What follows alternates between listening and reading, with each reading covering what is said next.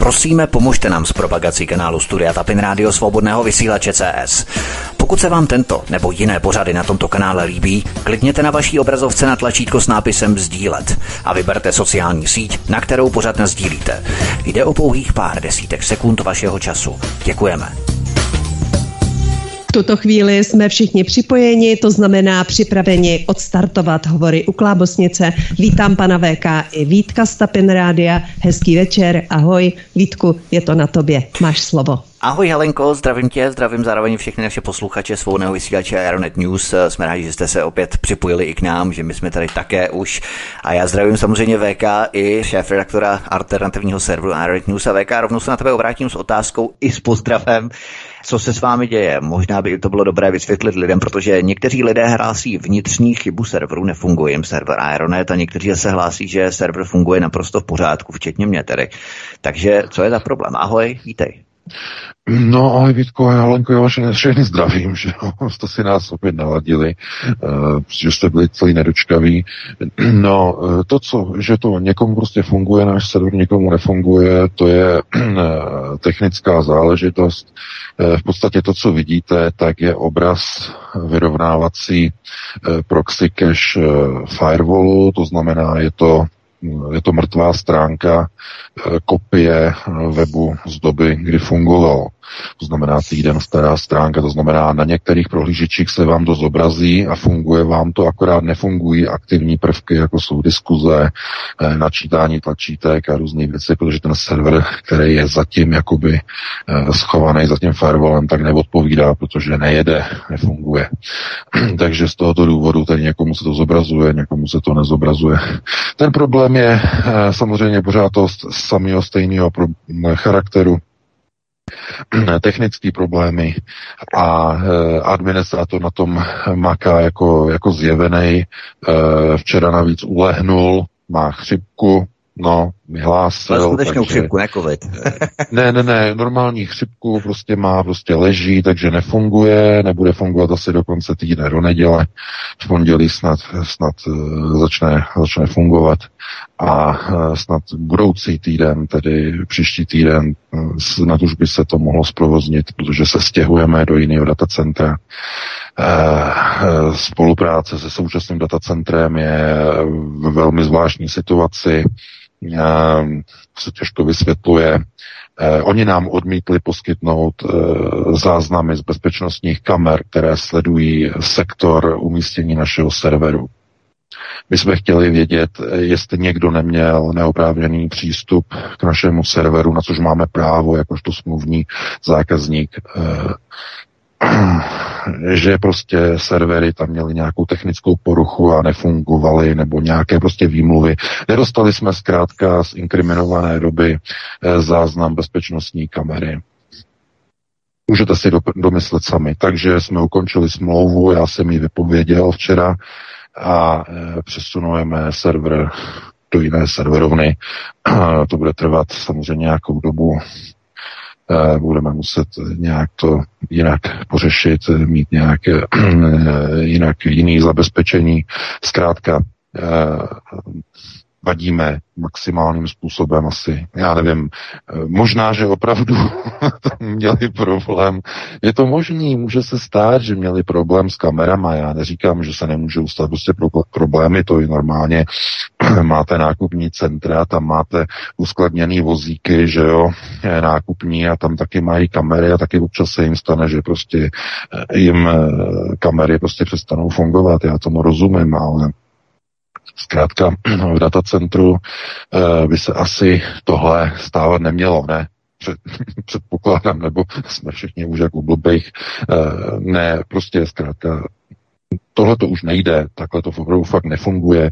Uh, server, prostě, který uh, jede, uh, možná si pamatujete, že když nastal ten výpadek minulý týden o tom víkendu, tak v neděli ten server naskočil. Jo, naskočil na chvíli. Podařilo se nahodit eh, zálohu, takže naskočil asi na hodinu nebo na dvě hodiny.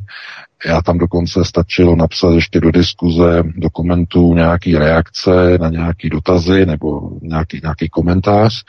A potom už to zase nefungovalo, zase znova to spadlo, znova se to zhroutilo. Do dneška nevíme z jakého důvodu, protože e, ukázalo se, že zdroje, které jsou v tom serveru, tak jsou v pořádku, žádný problém s nima není ale nějakým způsobem prostě ten server se neustále vypínal, vypínal, vypínal, vypínal.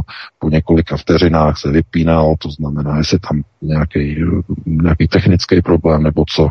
Ale nikdy tohleto jsme prostě neměli, takovýhle problémy jsme vůbec nikdy neměli. E, tady toho charakteru vždycky, když tam něco bylo, tak to bylo skutečně jednoduché řešení, eh, když odešel diskový řadič jako eh, minulý rok, eh, tak se vyměnil a hned to jelo, hned to fungovalo všechno úplně bez problému, ale teď prostě my nejsme, týden nám nejede server a my jsme se do dneška nedozvěděli, nebyli schopni se dozvědět, co se vlastně stalo. Administrátor povídá, jdeme pryč. Musíme to přesunout jinam. Tam už být nemůžeme. No, tak taková je situace. To je důsledek. Takže eh, pokud si někdo myslí, že někde nějaká svoboda, nějaká demokracie, že někde si můžete něco provozovat, ne. Jsou dlouhé prsty.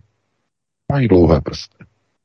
Takže eh, já věřím teda, že v novém datacentru, že už to bude v pořádku, že už to všechno pojede a že už se nebudeme muset prostě tady těma věcma prostě zabývat, protože mě to opravdu uh, leze úplně už na hlavu. Nemám pořád přichází prostě e-maily, že co se děje, server funguje, server nefunguje.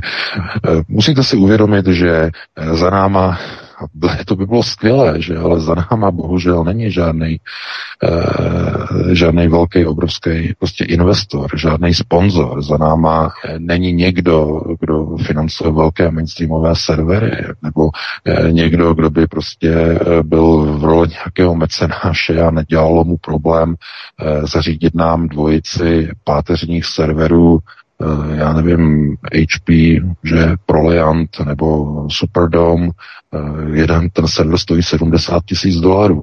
Dobře, tak nám koupí dva za 140 tisíc dolarů a budeme mít dva uh, mainstreamový nebo takzvané,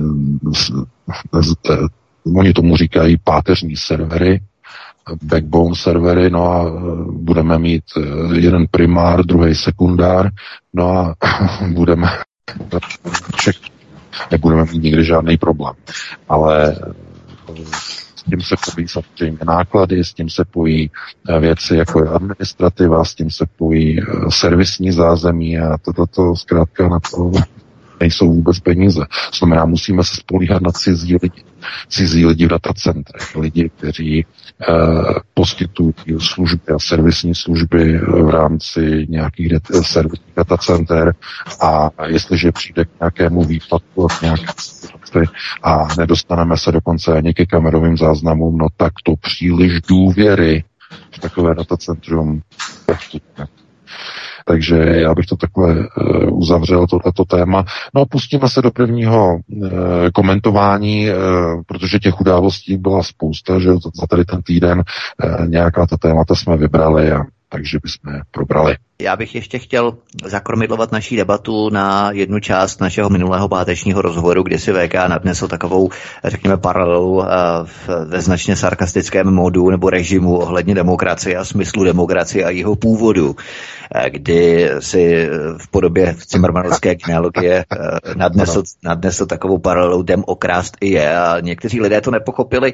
A já bych se spíš zaměřil na to nejenom, že to nepochopili, naštěstí těch lidí bylo tady málo, ale přijde mi jako kdyby kdyby se ze společnosti vytrácel humor a taková jako asi nadsázka. Eh, z ničeho si udělat legraci už dneska moc jako nefrčí a když někdo se o to pokusí eh, velmi úspěšně a tak nějak inteligentně, tak to mnozí lidé nepochopí. Je to docela škoda, aby mě to, mě to přišlo, ale právě mnozí lidé nebo někteří lidé začali psát, že vlastně co to je za nesmysl, ta demokracie navíc v angličtině řekne democracy, takže to nemohli ti američané slyšet uh, od těch Čechů, že demokrást i je. Takže to je naprostý nesmysl, že to takové primární záležitosti nikomu vůbec nemůžou dojít. No, tohle je způsobené eh, mnoha věcmi. Eh, společenská deziluze o situaci, životní situaci, velké problémy v rodinách, obrovská inflace, informační eh, převis, to znamená, těch informací přichází tolik, to je záplava informací eh, z mainstreamu, ale i z alternativy. A ten přísun těch informací způsobuje, že v nějaké chvíli zkrátkovitě lidé přestanou rozlišovat mezi nějakou reálně podanou informací a mezi něčím, co je myšleno jako recese, co je myšleno jako eh, ironie nebo dokonce spíš sarkazmus, eh, to znamená vtipný přesah, který má někoho vyburcovat tedy k uvědomění si toho trestního stavu v té společnosti, kdy ta demokracie skutečně není spojená s demokratickými principy, tedy s něčím, eh, jako s nějakým hlasem nějakého lidu, no, protože ten už se vůbec nepočítá a dneska opravdu se dá říct, že když se řekne demokracie, tak tam lidé spíš slyší to demokrast i je. To znamená neoliberální politika, která kouká hlavně na to, jak uh, sedří lidi z kůže, jak je okrást, že Mejrinkovo zlaté pravidlo, jak okrást legálně obyvatelstvo veškeré životní úspory prostřednictvím inflace, kterou podněcuje neschopná vláda, která je zaúkolovaná ke všeho schopným procesům. To je, že Mejrinkovo zlaté pravidlo eh, okradení eh, obyvatelstva.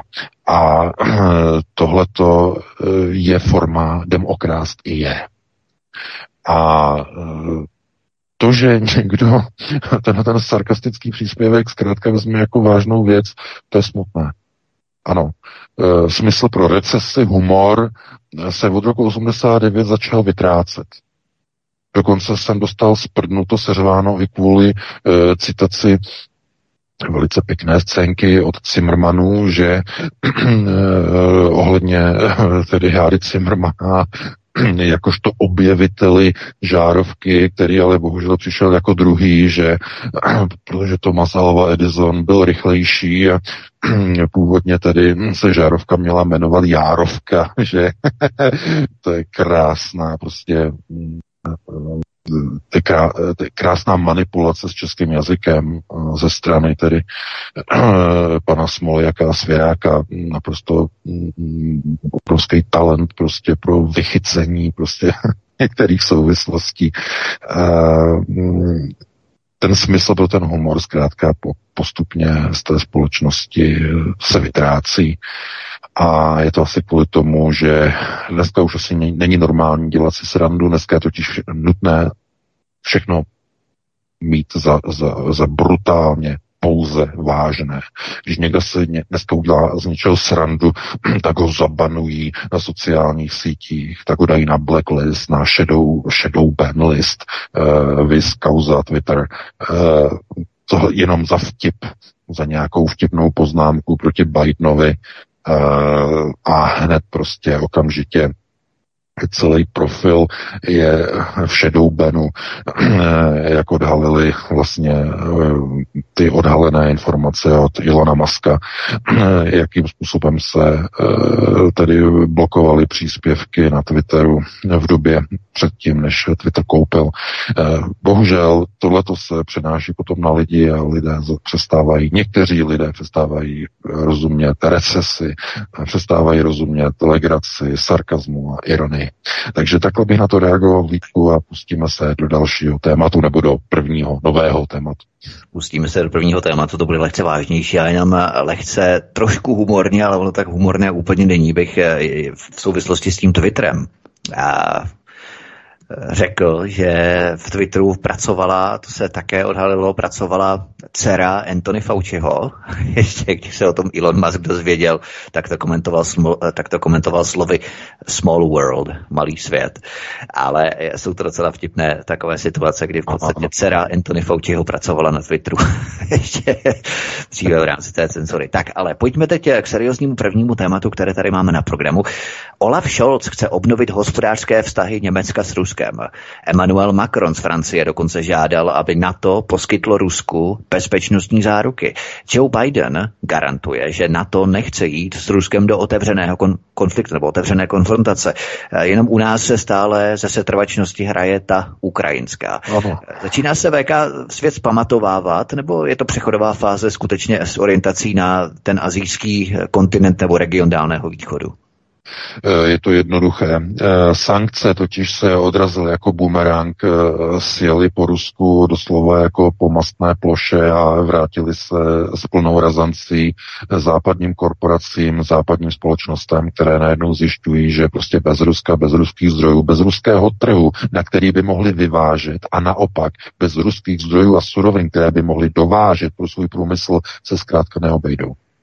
Já mám no, eh, šéfa eh, tady eh, německé obchodní organizace, mám připravený video, mám připravený překlad, ty titulky už hotový, ale jenom čekám, až pojede eh, server Aeronet, abych, abych to tam mohl nahodit jako nový článek s videem a tam právě on o tom hovoří, eh, že šéf mezinárodního, mezinárodní obchodní komory, tedy eh, nikoliv tedy říct, Světové obchodní organizace, že prohlásil, že světová ekonomika se bez ruských surovin a zdrojů zkrátka neobejde. Hotovo, tečka. Bez diskuze. Takhle on to tam řekl.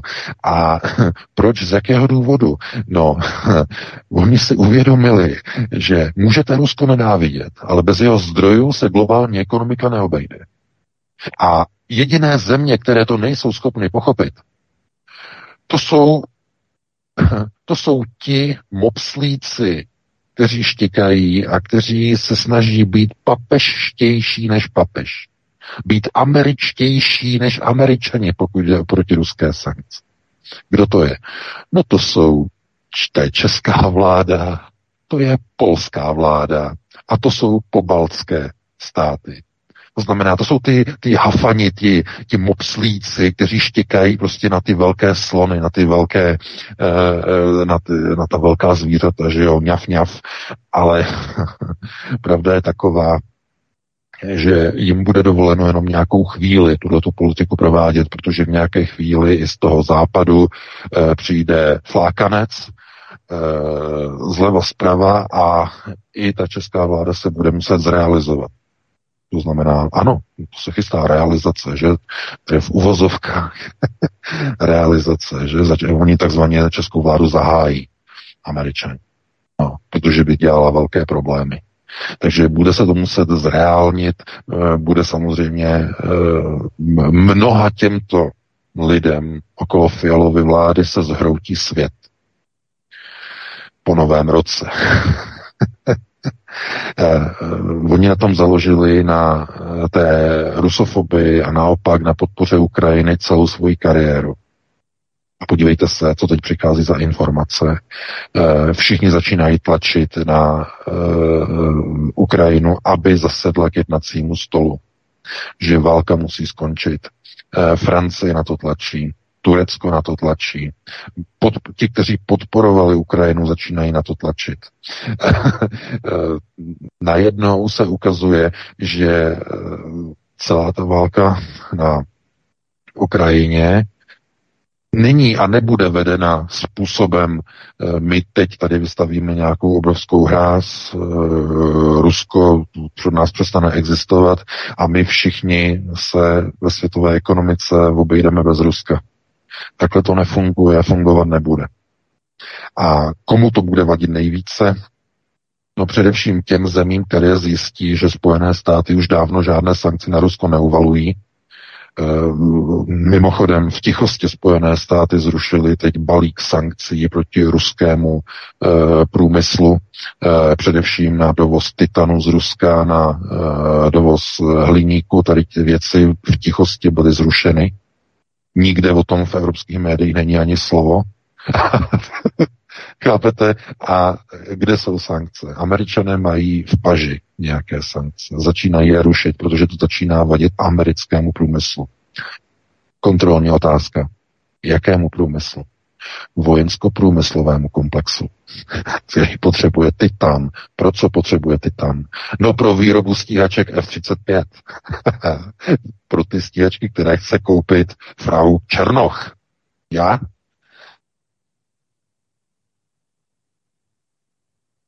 Z jedné strany tedy můžete štěkat eh, na Rusko, a na straně druhé od něho potřebujete suroviny a zdroje. No ale Vladimir Putin měl velký povídání před dvěma dny a řekl, že konflikt na Ukrajině může trvat velmi, velmi dlouho v závislosti na to, nebo na tom, Eh, jakým způsobem eh, si západní partneři, i když on řekl jenom už západ, už nemluví o partnerech, uvědomí, že eh, pokud má nastat v Evropě stabilita, to znamená má se urovnat krize na Ukrajině, musí Západ začít brát na vědomí a vážně všechny ruské bezpečnostní požadavky zejména ve vztahu Ukrajině. A to znamená neutrální status Ukrajiny, eh, denacifikace Ukrajiny, to znamená, aby Ukrajina oficiálně dala banderu na blacklist, oficiálně ve své ústavě, aby zakázala skupiny, jako je Azov, aby zakázala pravý sektor, Aidar a další skupiny, a e, jsou tam samozřejmě další podmínky a další podmínkou je zrušení všech zákonů, které byly od roku 2017 e, přijaty proti ruské menšině na Ukrajině. To jsou ty takzvané čtyři jazykové zákony, které zakazují ruštinu e, v, ve školách, v obchodním styku, v, na úřadech a v novinové a tiskové službě eh, v těle těch čtyřech oblastech. E, takže ty zákony musí být zrušeny logicky. Takže, a jsou tam ještě některé další bezpečnostní požadavky, e, které mají.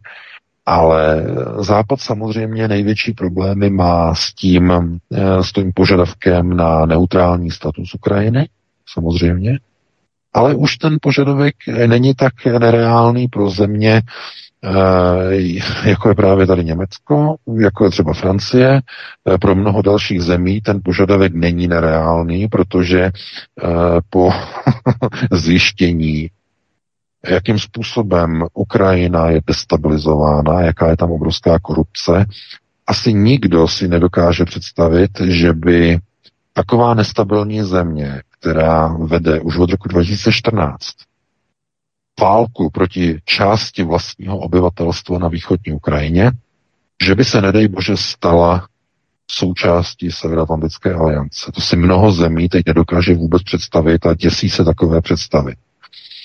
Ukrajina je multietnický stát, kde žijí desítky, desítky různých větších a menších eh, etnických skupin, z nichž ty hlavní největší Kromě Ukrajinců jsou tam samozřejmě Rusové, jsou tam Maďaři, jsou tam Poláci, jsou tam Tataři, jsou tam Rumuni.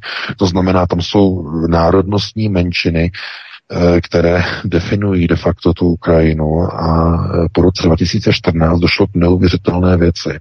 Ta chunta, která se tam kopila moci, začala prosazovat pouze jednobarevnou Ukrajinu. Jenom chochol. To znamená všude, aby se mluvilo chocholem, tedy ukrajinštinou. A to není namířeno jenom proti ruštině, to je namířeno proti polské menšině na Ukrajině, to je namířeno proti Maďarům, to je namířeno proti Rumunům. E, to znamená snaha o překreslení Ukrajiny na jednobarevný stát. A s tím je spojené etnické čištění na Ukrajinci obsazených územích etnické čištění. To znamená, eh, oni obsazí, obsadí nějaké území, ze kterého se Rusové z nějakých důvodů nebo z nějakého důvodu prostě stáhli. Jako jsme viděli právě eh, v té části Chersonu na pravým břehu, že? To jsme viděli.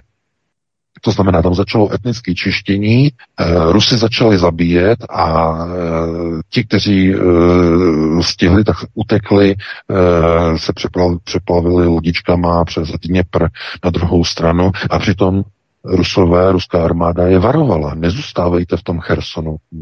Během stahování vojsk, ruských vojsk, pojďte s náma, nezůstavujte tady. Spousta z nich nechtěla, že jo, tohleto, no a, a, a odchodu ruské armády tam začaly veřejné popravy nebo ne veřejný, oni to dělají ve skrytu, že jo, aby to nikdo moc neviděl, ale eh, zabíjejí je puškama, s tlumičema, že jo, mm, každý den stovky a stovky uh, ruských etnických uh, obyvatel tam prostě pozabíjí v tom Chersonu a tohle je tam na denním pořádku. Proč to dělají? No, etnicky začišťují Ukrajinu. Ukrajinci. Etnicky. A tohle to podporuje česká vláda tyhle ty hyeny, tyhle ty zrůdy.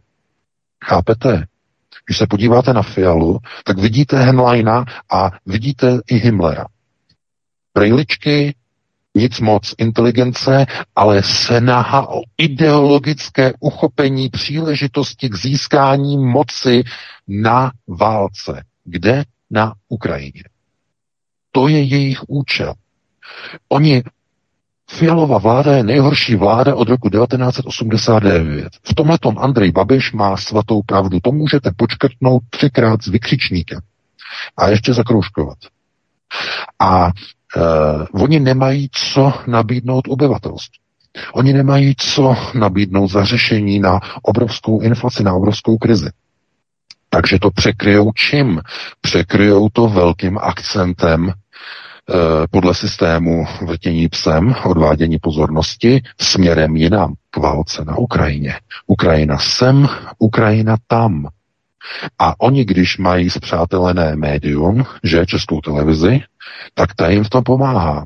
Pomáhá mediálně odkrývat, e, nebo neodkrývat, ale naopak odklánět Eh, pozornost, mediální pozornost od vnitřních domácích problémů problémům na Ukrajině. Tohle to dělá televize pořád, neustále. A když už někdy pozvou do nějakého pořadu eh, k panu Moravcovi, nějakého prostě politika, eh, jako naposledy posl, po, si pozval Fialu, tak to nebyl rozhovor. to, byla, to, to bylo mistrovství světa vlízané, že? Moravec slova takovým způsobem tam oblizoval, obrazně řečeno, prostě Fialu nevěděl, jakou lepší otázku mu poslat, že jo, naproti stolečku a e, jenom kýval a kýval Fialovi, ano, správně, ano, přesně tak to je, pane premiére, ano, ano, ano. To bylo nechutné, chápete? No a za tohle e, bere ta televize přes 7 miliard z koncesionářského výpalného každý rok a chce to navýšit na kolik? Zaznělo to číslo v kuloárech, nebo že v těch kuloárech poslaneckých zaznělo to číslo, že to je málo, že by se měly odvádět poplatky nejenom z televizoru, ale i z mobilních telefonů a protože mobilní telefony má každý, tak by se odváděly koncesionářské poplatky z mobilů. A bylo by to tak, že by to bylo automaticky z účtu, to, co platíte, by vám automaticky napočítal operátor. Takže už byste, ne, už byste se tomu nemohli vyhnout. To, to je geniální. To je naprosto geniální. Nemohli byste se tomu vyhnout, i kdybyste měli přeplacenou kartu. Strhli by vám to z kreditu. Jo? A e, proč, e, proč z jakého důvodu? No dámy a pánové, To číslo je neoficiální. Nám se dostalo do redakce. Oni chtějí to číslo 7 miliard zdvojnásobit. Tam je panu. Na 14 miliard rozpočet pro českou televizi. A má se to získat, no tohle to ze státního rozpočtu nejde, to by neprošlo. Takže oni musí ty peníze natočit někde jinde. No a kde, na čem? No na mobilních telefonech. Bez problém. Chápete? Takhle oni chtějí zafinancovat neobjektivní českou televizi, jejíž produkce je tak nízká, že už tam nechtějí ani politici chodit. Andrej Babiš řekl, já už tam nepůjdu. To je komedie. To není veřejnoprávní televize, to je komedie. Ano, má pravdu. Můžeme v tomhle hodnocení s ním souhlasit. Takže tohle to asi bylo s takovým velkým přesahem. Vítku, no, máme 2019. Eh, dali bychom si krátkou přestávku nějakých takových, eh, já nevím, 6 minutek. Helenka tam najde nějakou pěknou písničku nebo dvě a potom bychom se vrátili a pustíme se do dalších témat. Dobrá, pustíme se do dalších témat, dáme si tady jednu písničku, stihneme to, Helenko, a potom budeme pokračovat dál. Dobře, hudební přestávku odstartujeme písničkou skupiny Unizono, o kterou si píší mnozí. Písničkou, která je pořád aktuální a je to píseň s názvem Za všechno může Putin. Prosíme, pomožte nám s propagací kanálu Studia Tapin Rádio Svobodného vysílače CS. Pokud se vám tento nebo jiné pořady na tomto kanále líbí, klikněte na vaší obrazovce na tlačítko s nápisem Sdílet a vyberte sociální síť, na kterou pořád sdílíte. Jde o pouhých pár desítek sekund vašeho času. Děkujeme.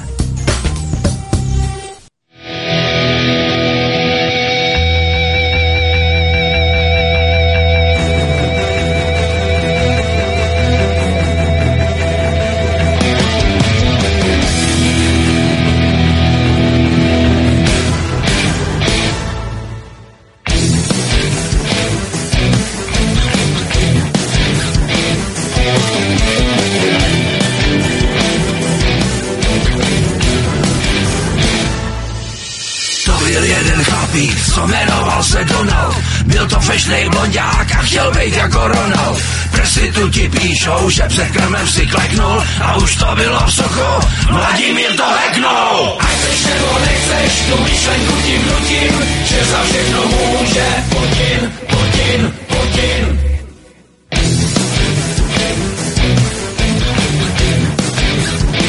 byl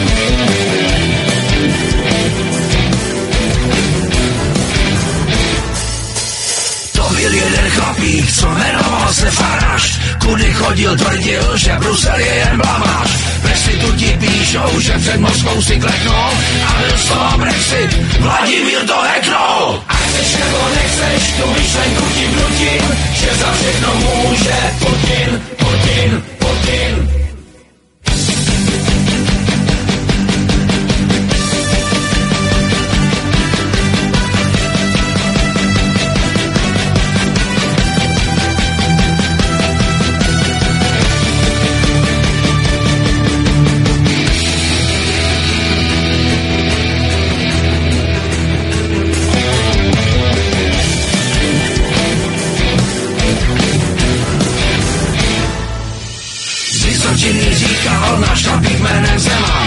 Prezidentem a jinou touhu nemám.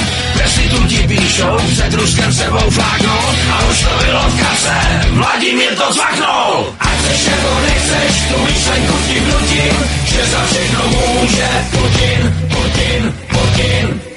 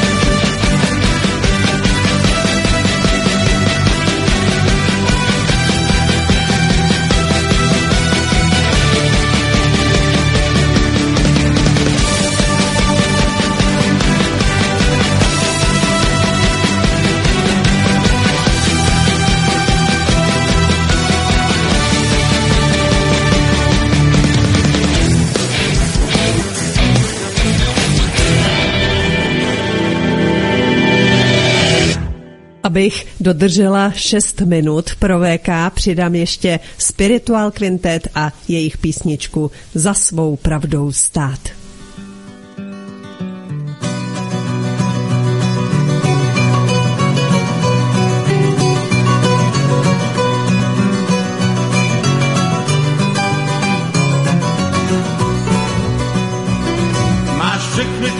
mládí a ruce čistý máš, na tobě teď záleží, na jakou hru se dáš. Musíš za svou pravdou stát, musíš za svou pravdou stát, musíš za svou pravdou stát, musíš za svou pravdou stát. Už víš, kolik co stojí, už víš, co bys rád měl, už ocenil si kompromis a párkrát zapomněl, že máš. Za svou pravdou stát, že máš. Za svou pravdou stát, že máš. Za svou pravdou stát, že máš. Za svou pravdou stát.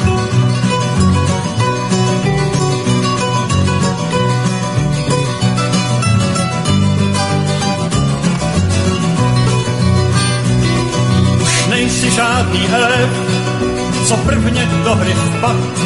Už víš, jak s králem ustoupit a jak s ním dávat hlad. Takhle za svou pravdou stát, takhle za svou pravdou stát, takhle za svou pravdou stát, za svou pravdou stát. Teď přichází má chvíle, teď nahrávání čas, Kolísat poslušně neurou a ty zlámeš vás. Neměl za svou pravdou stát, neměl za svou pravdou stát, neměl za svou pravdou stát, neměl za svou pravdou stát.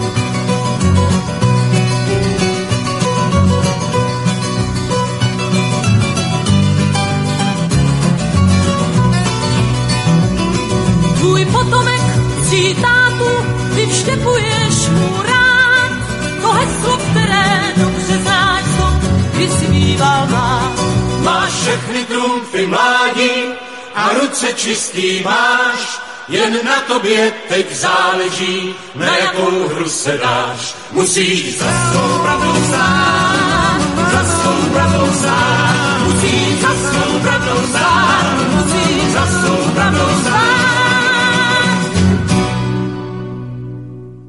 Tolik písničky a teď už další téma. Vítku. V noci na 7. prosince provedly zvláštní jednotky německé policie v 11 spolkových zemích operaci. Při této operaci zatkli 25 osob patřících k radikální pravicové organizaci. Zároveň asi 3 tisíce příslušníků bezpečnostních složek prohledalo 130 míst a 50 osob je vyšetřováno. Organizace údajně plánovala násilné svržení moci v Německu. Uh, VK, tři možnosti. Paralela s Reichstagem 1933, nebo už Němcům opravdu dochází trpělivost, anebo je to spektakulární záležitost, aby vláda mohla opět posílit represivní tlak na občany, protože eh, k tomu přesně tyto útoky směřují nebo vždycky slouží, že? Jako záminka. Ano, C, ano, C je správně. je to naprosto zjevné, je to, je to sting operace, je to provokace, provokace, provokace mm, eh, zřejmě pravděpodobně německé BND eh, se náhá tedy obvinit Rusko z pokusu o státní převrat tady v Německu.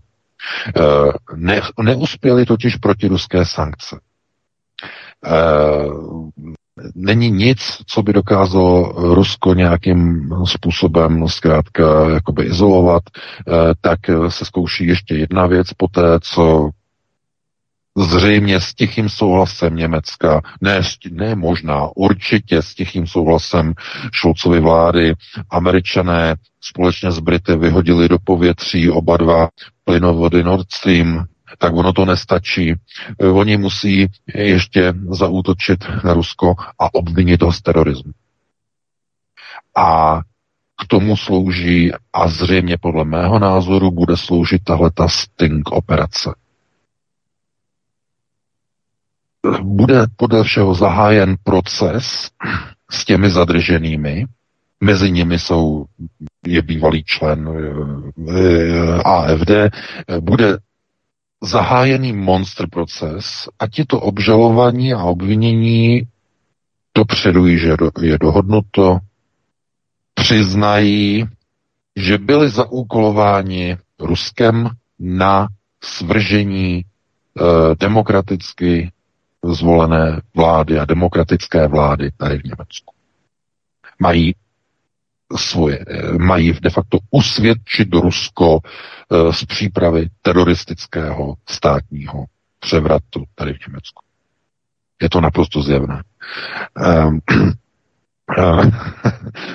víte, oni už nemají příliš mnoho možností, jak izolovat Rusko. Oni uvalili na Rusko naprosto všechny myslitelné i nemyslitelné sankce. Teď mluvím o amerických neokonech. Uh, skrze tedy Evropu, skrze německou vládu. Prosím vás, Německá vláda je loutková vláda. Když mluvíme o uvalování sankcí, uvalují američtí neokoni. Eh, Evropa a německá vláda s tím nemá vůbec sročnění. Zkrátka dostanou befel a udělají to. Stejně jako dostali befel, budete držet hubu a krok, zatímco my vyhodíme do vzduchu váš vlastní nebo, nebo vámi spoluvlastněný e, plynovod Nord Stream 1 a 2, vy budete držet hubu a krok. No a Šulcova vláda drží hubu a krok nedovolila si ukázat eh, prstem na Američany a Brity. Chápete? Takže eh, cílem je tedy obvinit Rusko z přípravy státního převratu tady v Německu. To je celé. Konec diskuze. Chápete?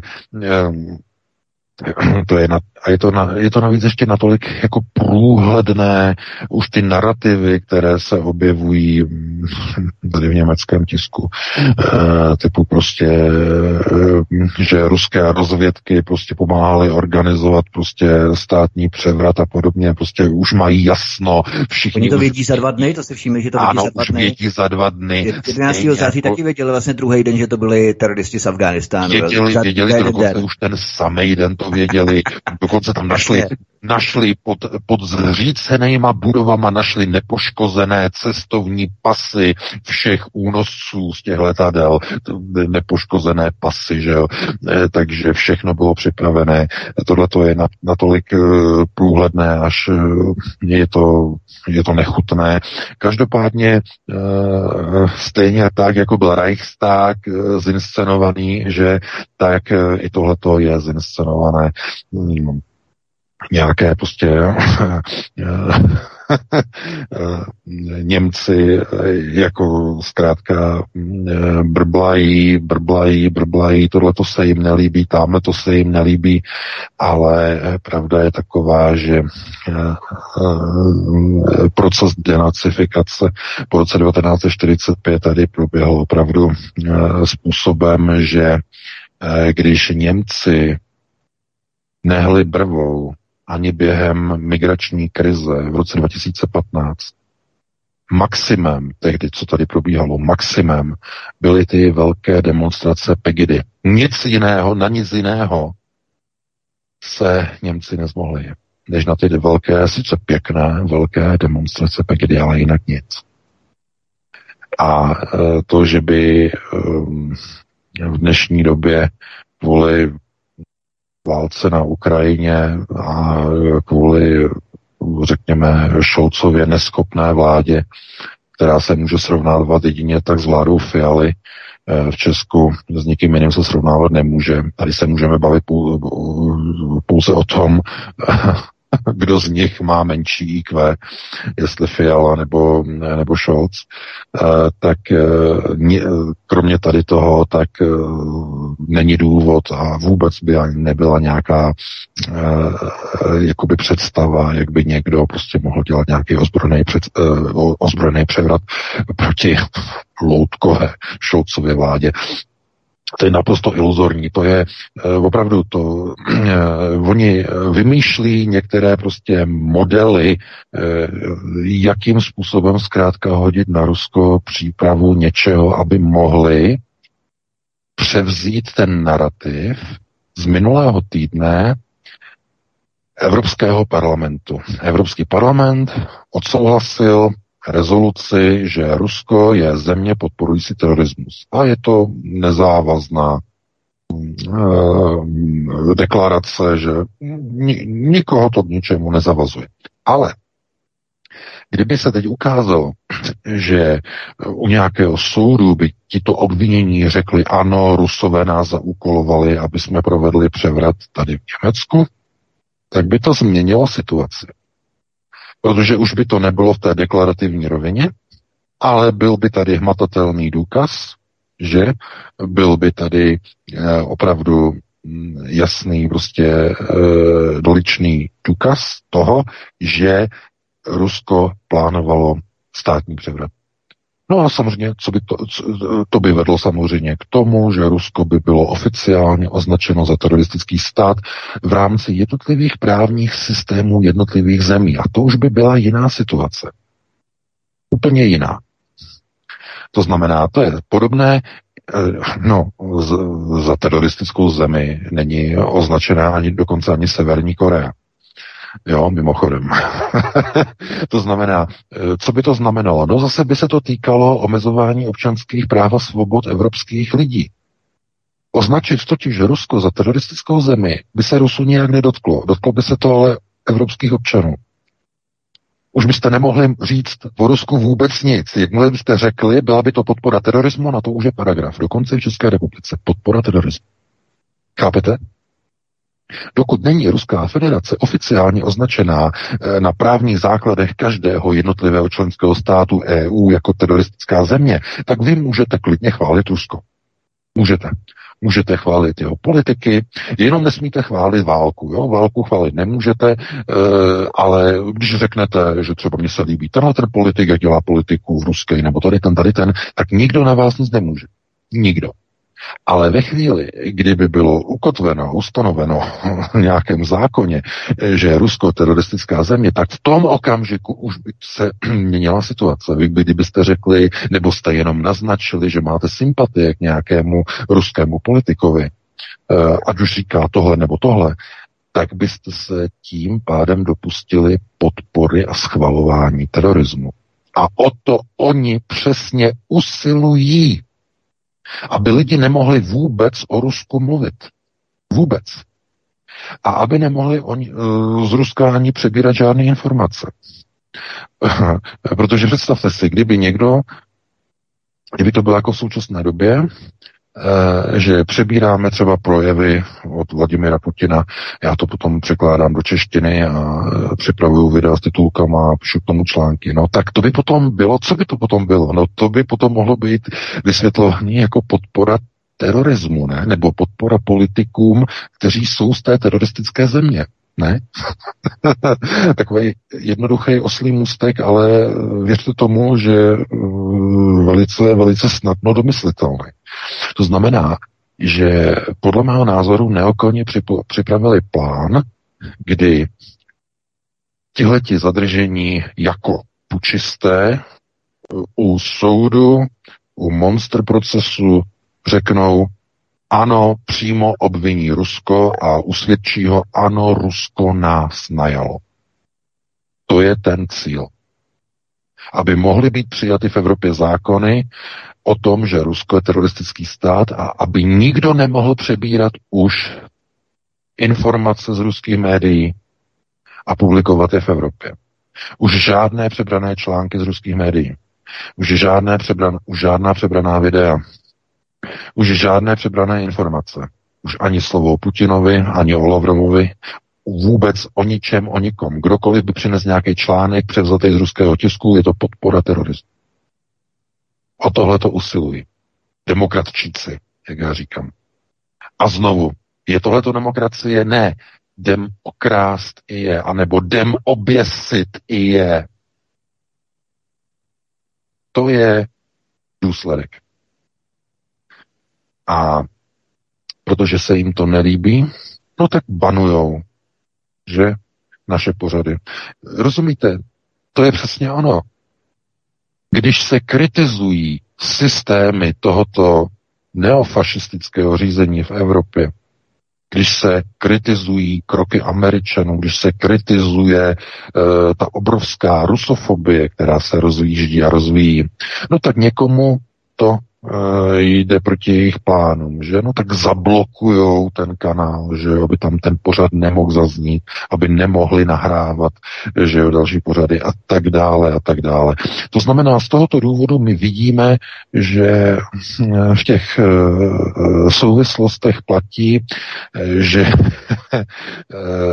dneska je to ještě lepší, než to bude zítra, protože když to vezmeme zase sarkasticky, tak dneska si můžete zanadávat, zatímco zítra uh, budete muset uh, držet jazyk za zuby a ten třetí den pozítří už budete muset šoupat nohama, držet hubu a krok.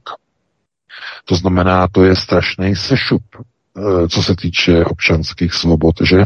Po nějakých 33 letech, po uh, sameťáku nebo po kabátovce. Uh, to znamená, v dnešní době se na to můžeme podívat tak, že dobře už bylo. A každé další volby, které budou probíhat, budou horší a horší, tedy výsledky a kádři, respektive nemůžeme mluvit o kádrech, obrovské hordy diletantů, ovšem všeho schopných. To je třeba vždycky zdůrazňovat. Uh, diletant, který je všeho schopný, je přesně ten adept, kterého uh, potřebují do jednotlivých řídících funkcí v těchto loutkových, mopslíkových zemích v Evropě. To znamená, nemají vliv vůbec na nic, ale uh, jsou papeštější než papež, pokud jde o protiruské sankce samozřejmě na to dojedou. A problém je v tom, že dojedou ve chvíli, kdy mm, ten národ bude úplně na dně, no a oni dostanou samozřejmě své trafiky v zámoří, mají tam už nakoupené nemovitosti, zavčas nakoupené, slovenští politici tam mají nakoupeno, víme o slovenských politicích, kteří nakupovali na Floridě teď nemovitosti, víme o českých politicích v Kolorédu a jinde v Aspenu, že eh, to jsou Chápete, oni vědí, že jednou budou jako Emanuel Moravec budou mít strach před vlastním obyvatelstvem, budou utíkat. Eh, na rozdíl od Moravce, ale nebudou mít tu odvahu ukončit svůj vlastní život pistolí, že by se střelili do hlavy. Ne, takovou odvahu mít nebudou. Utečou do Ameriky za svými chlebodárci. Známe je všechny za nima uběhnou a poběží všechny ty mediální prostitutky. Takže Vítku, já ti předám slovo, připravíš eh, další téma a pustíme se do posledního třetího tématu. Přesně, to jsme velká nahrálo v rámci toho dalšího tématu, v rámci trafik a prostitutek, protože to s tím přímo souvisí, jak jsou lidé odměňovaní za špinavou práci, kterou prováděli během eh, operace COVID. Česká stopa krachu FTX kryptoburzy. My jsme se o tom bavili minulý pátek ohledně FTX, FTX, eh, kryptoburzy, která zbankrotovala, kterou vyšetřovatel Enronu a Datcam podvodů před 20 lety tak kritizovali, že nic takového neviděl ještě ve svém životě. Tato eh, FTX kryptoburza má i svou českou stopu. MESES byla známou vládní skupinou během covidu. MESES tedy mezioborová skupina pro epidemické situace. A tajemnice této skupiny MESES, Irena Kotíková, si spolu s dalším členem MESESu, Janem Kulvajtem, koupila zámek za 100 milionů dolarů pardon, 100 milionů korun. Dolar to už by bylo moc silné kafe, 100 milionů korun. I to je dost. Tyto peníze získala z grantu ze zkrachovalé FTX kryptoburzy. V tomto zámku budou pořádat kurzy racionálního myšlení. Všimáš si VK, jak rostou s globálním tlakem i globální zločiny a v podstatě ti největší covidoví fanatici začnou být odměňovaní za svou špinavou práci napříč no. všemi zeměmi teď. Ano, ano, to jsou krvavé covidové peníze, ano, za, za zločinné farmaceutické roztoky různých Pfizerů a Moderna a dalších. Musíte si uvědomit, to je korupce. To je korupce. Oni za svoji e, práci dostávají e, zaplaceno. To je součást korupčních mechanismů, ale to se nedělá tak, jak byste si představili, že se Franta s Lojzou někde setkají a Franta posune Lojzovi obálku a tím ho skorumpuje, protože on dělá šéfa na magistrátu, že jo, tam pěstují houby, no nebudeme konkrétní, že? A e, tohleto e, platí, nebo tohleto funguje úplně v jiné, v jiné rovině. Když oni chtějí někoho skorumpovat, tak posunou ty peníze skrze nějaký grant, nějaký projekt. To znamená, vy si vymyslíte, že uh, budeme pěstovat kytičky na naší zahradě a budeme nechat na ty kytičky uh, chcát a kálet uh, zvířátka, tím je budeme ty kytičky ekologicky hnojit a na tenhle ten skvělý projekt my chceme 100 milionů šušní. Tenhle ten projekt napíšete na papír, pošlete FTX, tam zjistí, že se jedná o projekt udržitelné ekologie pěstování uh, kopretinek a pošlou vám na to 100 milionů korun. Přitom víte, že to, co děláte z toho grantu, uh, vás vyjde na 0,0 nic ta tráva už tam byla, ty kytičky tam rostou sami a e, ty krávy si někde přitáhnete nebo pár ovcí si přitáhnete někde od někoho za taky za 0,0 nic a vy na to dostanete přitom 100 milionů korun. A to je co? To je váš vývar, to je váš zisk. A tím jste dostali peníze.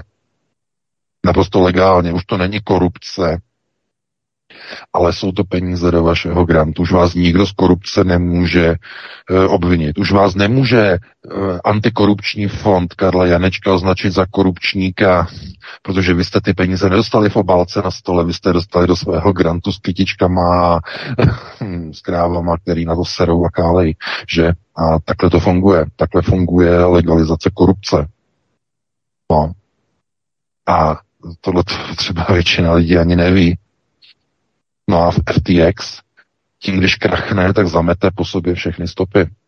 Hotovo, vymalováno. Zapomeňte. Zmizí všechno. Ta firma nevedla žádné účetnictví, nevedli vůbec nic. Eh, ten správce konkurzní podstaty měl pro americká média minulý týden eh, výroky, že něco takového v životě neviděl. Tam není vůbec nic vůbec žádné listinné dokumenty, žádné elektronické dokumenty o e, pracovních smlouvách, vůbec nic, o transakcích, vůbec nic. To je zkrátka černá díra, tam prostě zmizely peníze a jsou nedohledatelné. No, tak jasně, ale peníze byly nějaké fyzické, ty přišly do těch grantů, no a z těch grantů všichni ti, kteří v těch grantových firmách přes společnost Alameda byli napojení na ty granty, tak ty peníze už jim nikdo nevezme protože se jednalo o peníze, které nebyly poskytnuté jako korupce oficiálně, ale jako grant pro nějaký pseudoprojekt. Chápete? Takhle se vyvádějí peníze z kryptoburzy. A kdo je u toho? No, mimochodem i lidé, kteří se podíleli na zavádění covidového teroru v České republice. Že? Koupí si zámeček a mají grant, kde budou přednášet, kde budou, na co oni čerpají ten grant. Na něco, na nějaký projekt, do kterého jsou obrovské velké vstupy? Ne. Budou přednášet o racionálním uvažování. Chápete? Jaké jsou náklady takových přednášek na racionální uvažování? Jsou na to náklady, jako když stavíte fabriku, nebo jako když chcete stavět nemocnici jako projekt, nebo jsou na to náklady, jako když stavíte přehradu, e, vodní hydroelektrárnu, nebo jsou na to obrovské náklady, jako když stavíte nějaký obrovský fotovoltaický komplex? Ne. Protože přednášení a racionálním uvažování, to je, jak říkal Petr Nárožný, to je povídání o říkání. Za velké peníze hovno. Já se omlouvám, ale to je přesně, jak, eh, jak to vystihuje nejlépe, že? Takže, chápete? Dva roky do lidí tlačili. To je nejnovější kauza. Musíte nosit roušky, vás ochrání. Teď začaly vycházet články, zrovna jsme dostali do redakce, že hmm, začali přiznávat odborníci, že letos bude velká těžká chřipka. Eh, protože eh, lidé nosili roušky a nestačili se tudíž promořit. Dva roky nosili roušky, nemají promoření a tudíž chřipky u nich budou opravdu těžké. To, co já jsem psal v roce 2020, že ty roušky zlikvidují přirozenou imunitu, protože zamezí promoření. To bylo tehdy různými cemperizačními kádry označované za dezinformaci. Uběhly dva roky, dneska je to pravda. Dneska o tom píšou média. Konkrétně tedy ta slovenská, to jsme dostali do redakce. Televize slovenská to odvysílala. To znamená, jaký je rozdíl mezi konspirací Aeronetu a realitou? Odpověď, no, Přibližně tak dva roky. Chápete?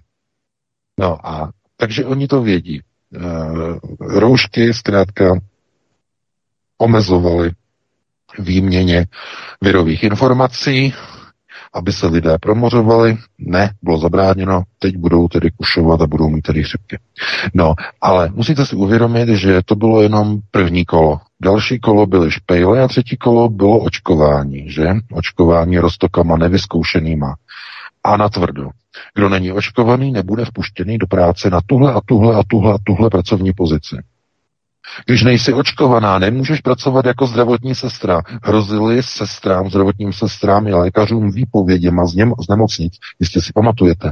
Kdo nebude očkovaný, nebude moci pracovat jako lékař. A když ti lékaři protestovali, říkali, ty látky jsou neotestované za normální okolností, vakcíny se testují 10 let. Tohle to byly rychlokvašky, které prošly zrychlenýma e, klinickýma studiema e, během několika málo měsíců, během čtyř a šesti měsíců, že Pfizer čtyři měsíce, Moderna šest měsíců, tak to se nemohlo zkrátka důkladně prostě protestovat na vedlejší účinky. Bylo jim hrož, hrozeno, že dostanou výpovědi, když se nenechají prostě naočkovat tady těma klumpama. A kdo to podporoval? No to byli různí ti e, naháněči, že jo, všichni ti odborníci, kteří jako říkali, že no, my potřebujeme, abyste se naočkovali, protože to je ta zodpovědnost a tak dále a tak dále. No a e, důsledkem je, že ti, kteří se snažili tedy nahnat ovečky farmaceutickým společnostem, kteří neustále e, křičeli do očkování, tak po skončení covidové pandemie zázračně zbohatli zázračně dostali granty v desítkách, stovkách milionů. Zázračně se stali spolumajiteli bohatých firm. Najednou dostali zakázky od zahraničních společností, že do podnikání. Ale ne, ne, ne, nedostali úplatek nějaký do kopsy, ne, ne, ne, to by byla korupce. Dostali granty, dostali investice do firm, že? Investice, granty. Uh, no, takhle se to dělá. Chápete? Takhle, přesně takhle. No a e, obyčejní lidé na to koukají, ti se nestačí divit, inflace jim likviduje veškeré úspory a najednou zjišťují, že, nema, že nejenom, že e, jako na nic, ne, že nemají nic de facto, e, že by se něco zlepšovalo. Naopak, ono se to ještě zhoršuje skončila covidová krize, jeden by řekl, hm, bude to lepší, bude to zlepšovat. Ale ne, ono se to zhoršuje. V roce 2021 Evropská unie roztočila helicopter money, že o něch 700 miliard eur takzvané postcovidové pomoci. Pamatujete si, jak jsem, nad, jak jsem varoval, jakou inflaci to způsobí. Roztočili obrovské peníze, no teď se diví, že jim inflace ruinuje evropskou ekonomiku. To tě bíli, da? Ty paní máješ. Ale oni zřejmě vůbec eh, jakoby tomu nerozuměli, ale oni viděli moc dobře, co to způsobí. Zkrátka, tahle ta společnost je takhle nastavená, že eh, jednou za čtyři roky eh, v rámci demokracie lidé svěří veškerou moc e, do ruk diletantů a ti diletante, e, diletanti tu zemi úplně rozbombardují, úplně ji zničí ekonomicky, politicky, strukturálně, sociálně i bezpečnostně. Takhle oni to přesně dělají. A jestli si myslíte, že dojde ke zpětné vazbě a odezvě a k odvolání politiků, ne, ne, ne, ne, ne. Ti lidé si to ještě pochválí. A ti, kteří nejsou spokojení, ti už tam, těm volbám vůbec ani nejdou, protože tak nějak začínají chápat, že ať zvolí vlevo nebo vpravo, stejně nakonec ti politici dělají jedno a tu tež pro evropskou liberální politiku. A nelze se divit tomu, že mnoho lidí už to štve a že už nevidí ani žádnou naději eh, v nějakých demokratických procesech. Problém je v tom, že přesně tohleto eh, globalčiky očekávají, to znamená, oni nepotřebují voliče k tomu, aby chodili k volbám. Nepřijdeš k volbám, nevadí, my se zvolíme sami. Takhle funguje demokracie. Chápete? Nepřijdeš k volbám, my se zvolíme sami. A e, to je to kouzlo demokracie. E, když lidé se dostatečně otráví, politikům a stranám, globalčikům se podaří dostatečně lidi otrávit, aby se neúčastnili volebního procesu, tak nikdo si potom nemůže stěžovat, protože oni se zvolí sami. Máme demokracii, ale chápete, když jdete k těm volbám a třeba by účast byla i vysoká, byla by pěkná, tak když tam ty politici se dostanou, tak najednou si zjistíte, že oni se přetransformují během několika měsíců, někdy to trvá jenom několik dní, a najednou z odporu proti Severoatlantické alianci je, uh, my proti Evropské, my proti Severoatlantické alianci nic nemáme uh, a kdyby došlo hlasování, tak bychom hlasovali proti takovému návrhu a tak dále, tak dále. Si jistě pamatujeme volby 2017, uh, jak potom dva týdny po volbách to pan Fiala Radim teda vysvětloval na české televizi postoj SPD vůči NATO tehdy. To bylo velice, to bylo pikantní doslova, ale zoufalé samozřejmě.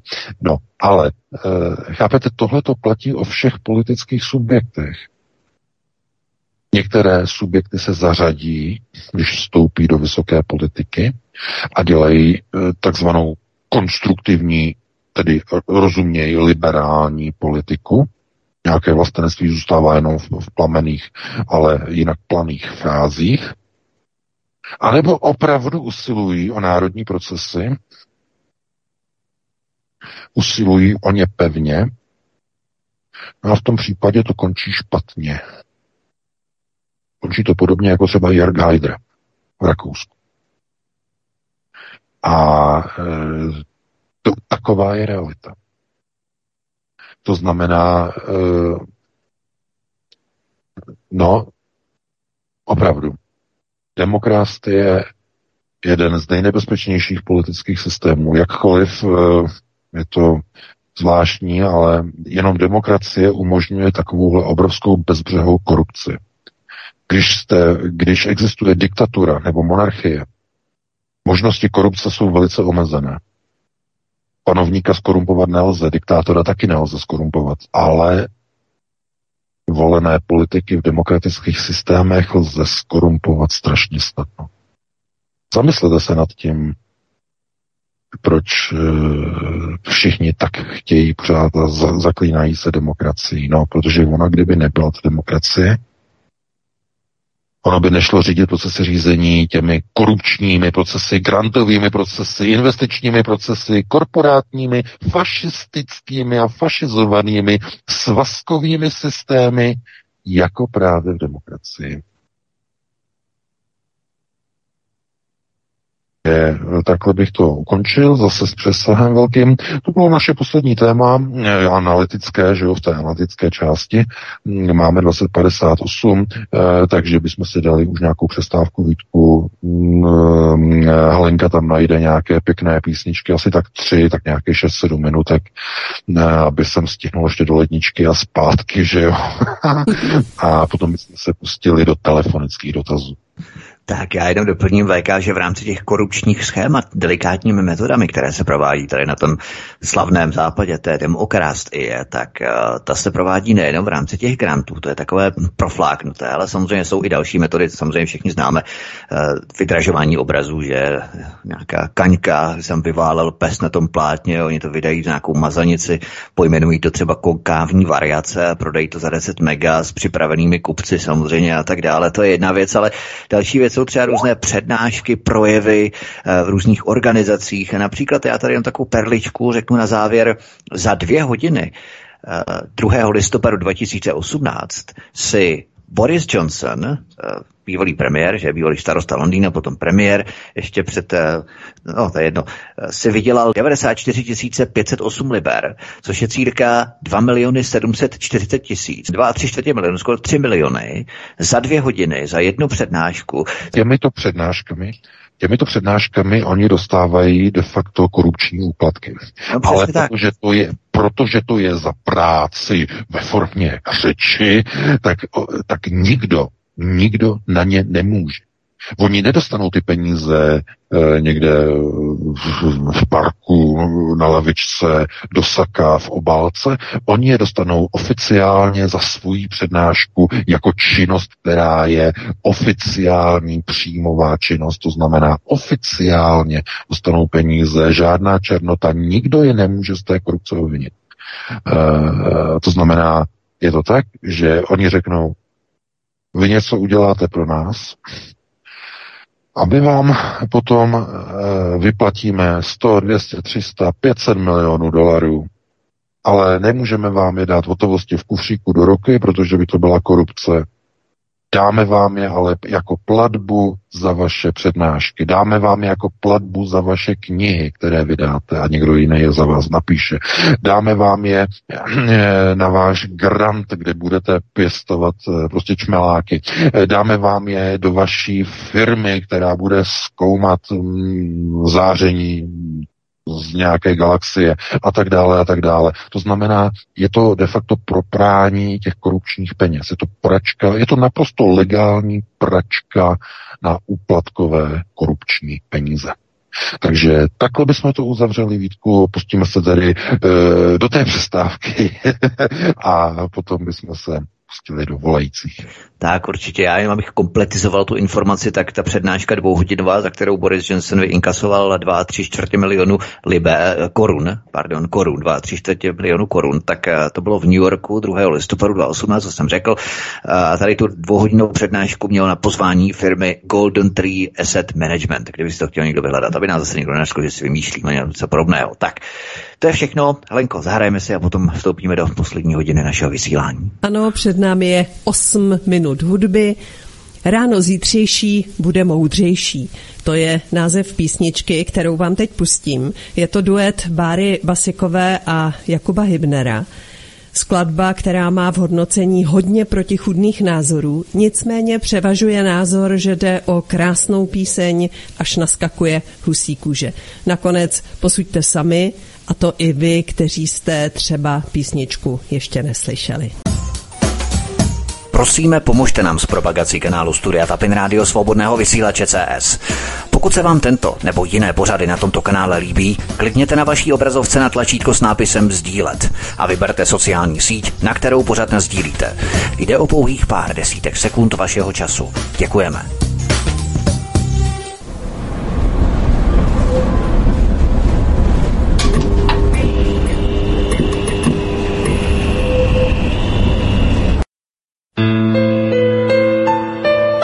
Dnes pocit máš tak z nenadání,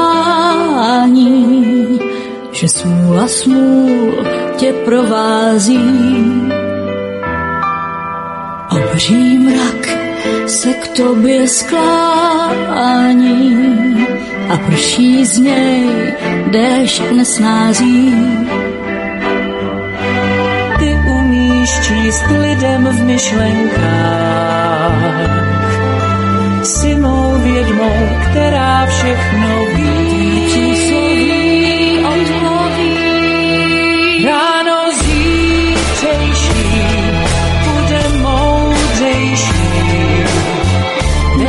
večer, který s Bohem dává nám. Ráno zítřejší bude moudřejší. Vale dá všem nástrahám. Labyrint staně mých tváří, neznámých zde kolem zří. Pryč je čas, kdy slunce září, a tak se ptám, čím je to čím. Proč kolem dneska vládne beznaděj? Každý den není ze všech Kdo mi na otázku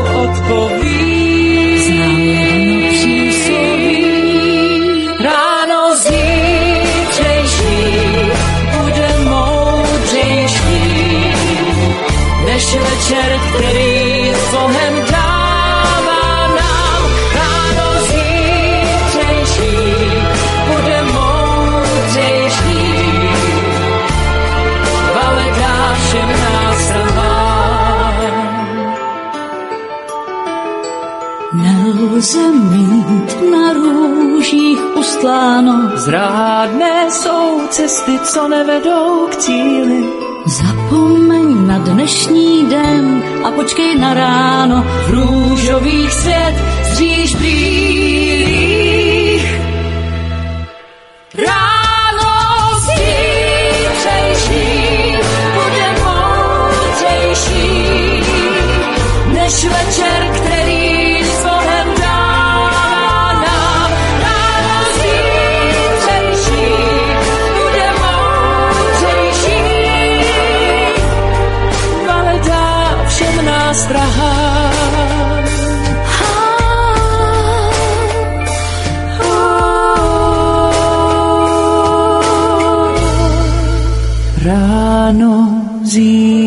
Zítřejší bude moudřejší. Než večer, který s Bohem dává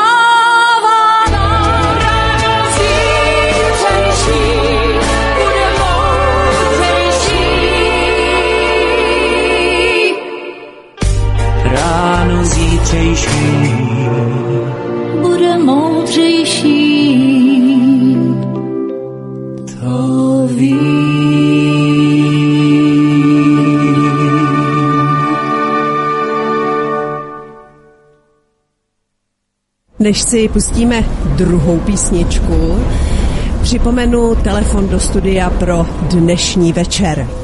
721 557 022. Ještě jednou telefon do studia Helen 721 557 022. A teď druhá písnička Sempre, sempre.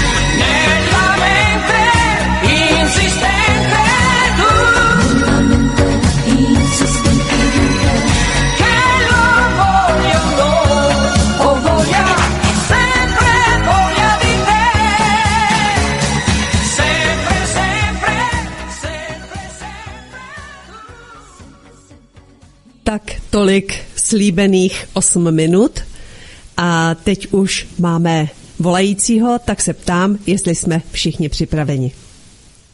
Já jsem tady Halenko, vidíme, jestli VK je No, tady ano, no, samozřejmě, samozřejmě. Čekáme, čekáme.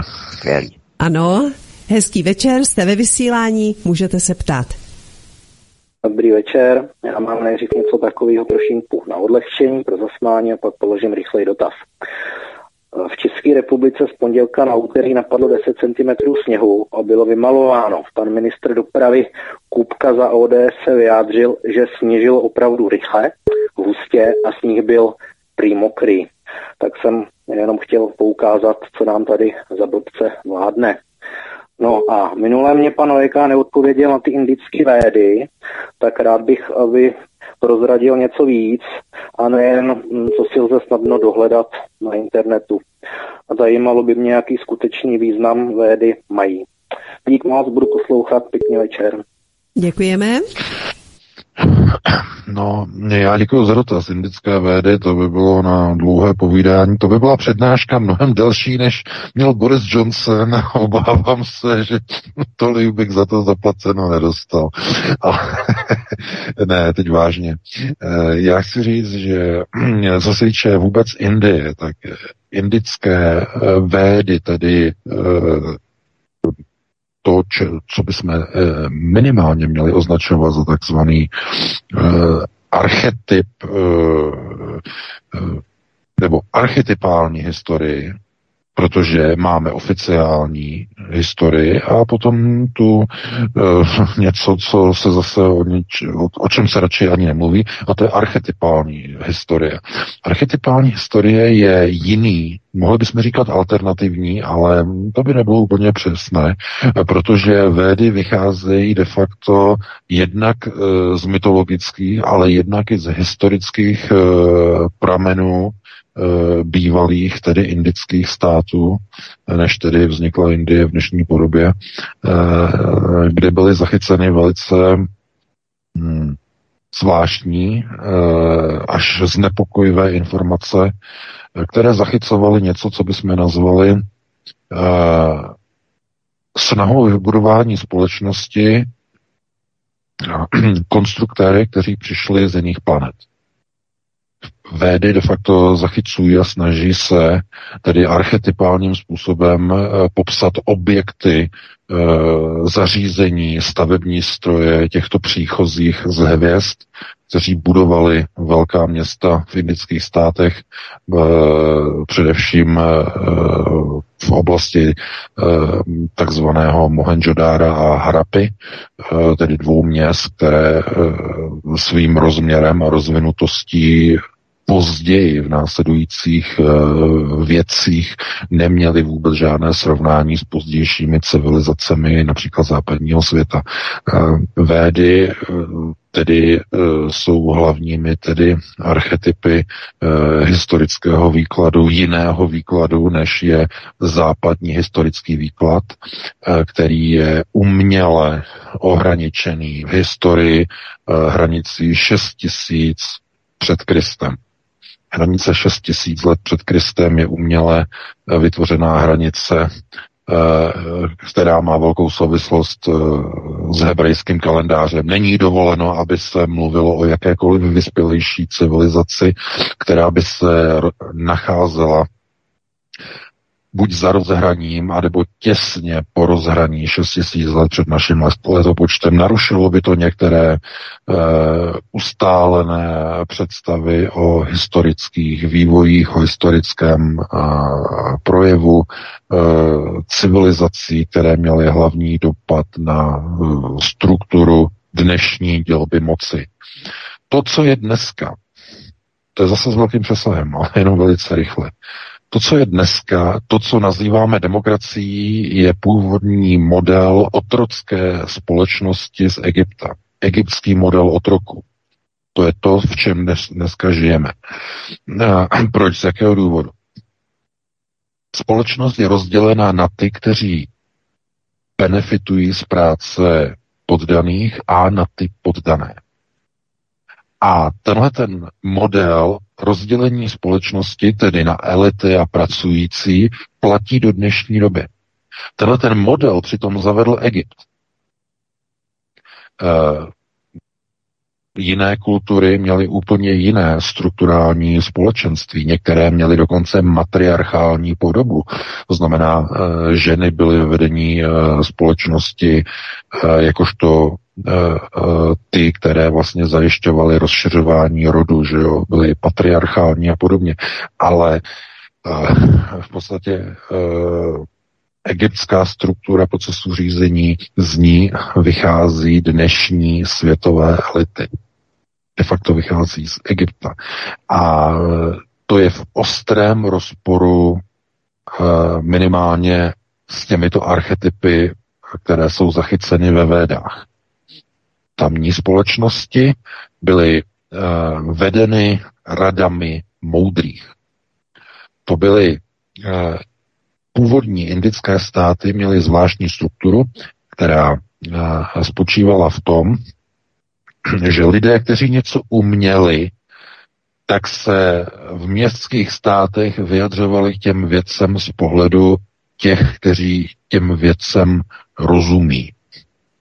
A produkt ve společnosti, který byl generovaný, byl v rámci něčeho, co bychom eh, s velkou odstažitostí nazvali komunismem. Zisk byl rozdělován v poměru Eh, jedna tři jednu část si vzala vláda městského státu a tři eh, ten zbytek byl rozdělen do jednotlivých struktur, jednotlivých cechů, jednotlivých orgánů, jednotlivých společenských vrstev.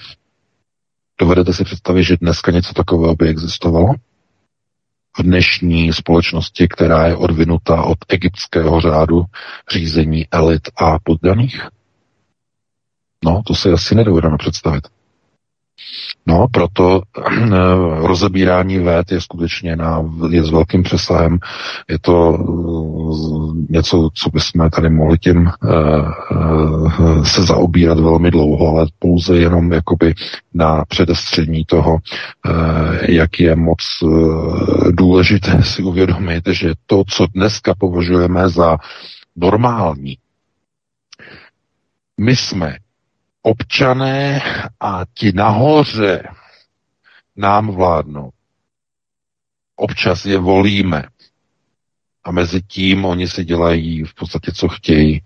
No, to je model, který uh, byl pouze jenom lehce vylepšený od egyptského systému faraonu, kdy se ukázalo, že vláda faraonu Ehm, jakožto bohů slunce tedy nad veškerým lidem eh, má určitá, má určité nedostatky, které jsou poměrně zásadní, eh, tak eh, došlo k mírnému poopravení tohoto systému, kdy faraon byl nakonec vynechán, ale byla ponechána jeho rada moudrých. A to, je, to jsou dnešní vlády. A už teď doufám chápete, proč v egyptských modelech řízení vláda není ta nejvyšší, která rozhoduje. Není to vrchol pyramidy. Vrcholem pyramidy v Egyptě byl faraon, stělesnění slunce, oko vidoucí. Bez faraona není pyramida dokončená. No a kdo dneska vládne těm vládám? komise 300, která převzala na, svůj, na sebe roli faraona. Faraon, který byl symbolizovaný fialovou barvou. Přítel, nepřítel. Fialová barva je souručenstvím modré a červené. Přítel, nepřítel. Proto nejvyšší globalistické struktury chodí v purpurové, ve fialové barvě. Pokaždé, když někde dojde k takzvanému flashi, to znamená nějaký vysoký politik provede flash, tedy zobrazení fialového doplňku oblečení, fialový kabátek, fialový kostýmek, fialová kravata, okamžitě je to odkaz na komisi 300, na souručenství e, s modelem faraonského systému řízení světa, ale ne v tom starém s kostnatělem, ale v onom jakoby modernizovaném, maskovaném, kdy lidu se nechá volit vláda, moudrých v uvozovkách, tedy ve velkých uvozovkách, ale ta vláda nemá naprosto na nic vliv. Jako v tom Egyptě. Ta vláda byla jenom prostředníkem rozhodovacích procesů vůle faraona vůči podaným. Faraon nekřičel na dělníky na stavbě, eh, že mají tady makat a tamhle, mají chodit a tohle nemají dělat. To dělala vláda. Vláda moudrých v Egyptě, která pouze tlumočila to, co chtěl faraon. Ale veškerý hněv za nedostatek potravin, za hladomor, nebo když byly záplavy Nilu, tak veškerý hněv se snesl na vládu, vládu moudrých, nikoliv na faraona. Faraon byl uctíván jako ten, který ochraňuje, který eh, je tedy eh, na, rov, na úrovni Boha slunce. To znamená, jak to funguje dneska? No, dneska je to tak, že každý taky nadává na tu vládu a hledá nějakého mesiáše. Kontrolní otázka, koho hledá? No, hledá faraona. Zachránce, spasitele. No to je s velkými přesahy samozřejmě, takže takhle bych na to odpověděl a pustíme se do dalšího volajícího. Příjemný večer, můžete se ptát? Dobrý večer, tady Václav. Chtěl bych sem první řadě poděkovat Vítkovi za jeho krásnou práci, když informoval, co dělal Pfizer v Africe.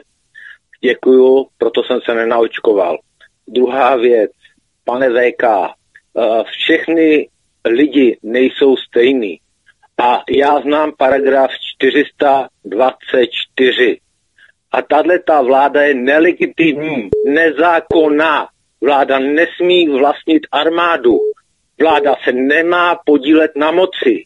Tak mi vysvětlete, proč by se měl chodit k volbám, volit nezákonnou vládu, která ukradla moc, protože moc měla být předána lidu. Děkuji. Děkujem. No, tak já nejsem znalec tedy uh, jednotlivých paragrafů, takže k tomuhle se bohužel vyjádřit nemůžu. Uh, chápu tedy uh, naštvání uh, pana. No, slyšíme se, Helenko, slyšíme se? Can you hear me? Slyšíme, ona Helenka totiž nevypl mikrofon a bere další telefon během tvojí odpovědi do vysílání, víš, tak okay. teď je to v pořádku. Okay. OK. Uh, jak říkám, prostě lidé jsou prostě naštvaní. Já jsem slyšel prostě z toho tónu pána, že je prostě naštvaný prostě na systém, na vládu, ale uh, sorry, ale vláda je odrazem lidu.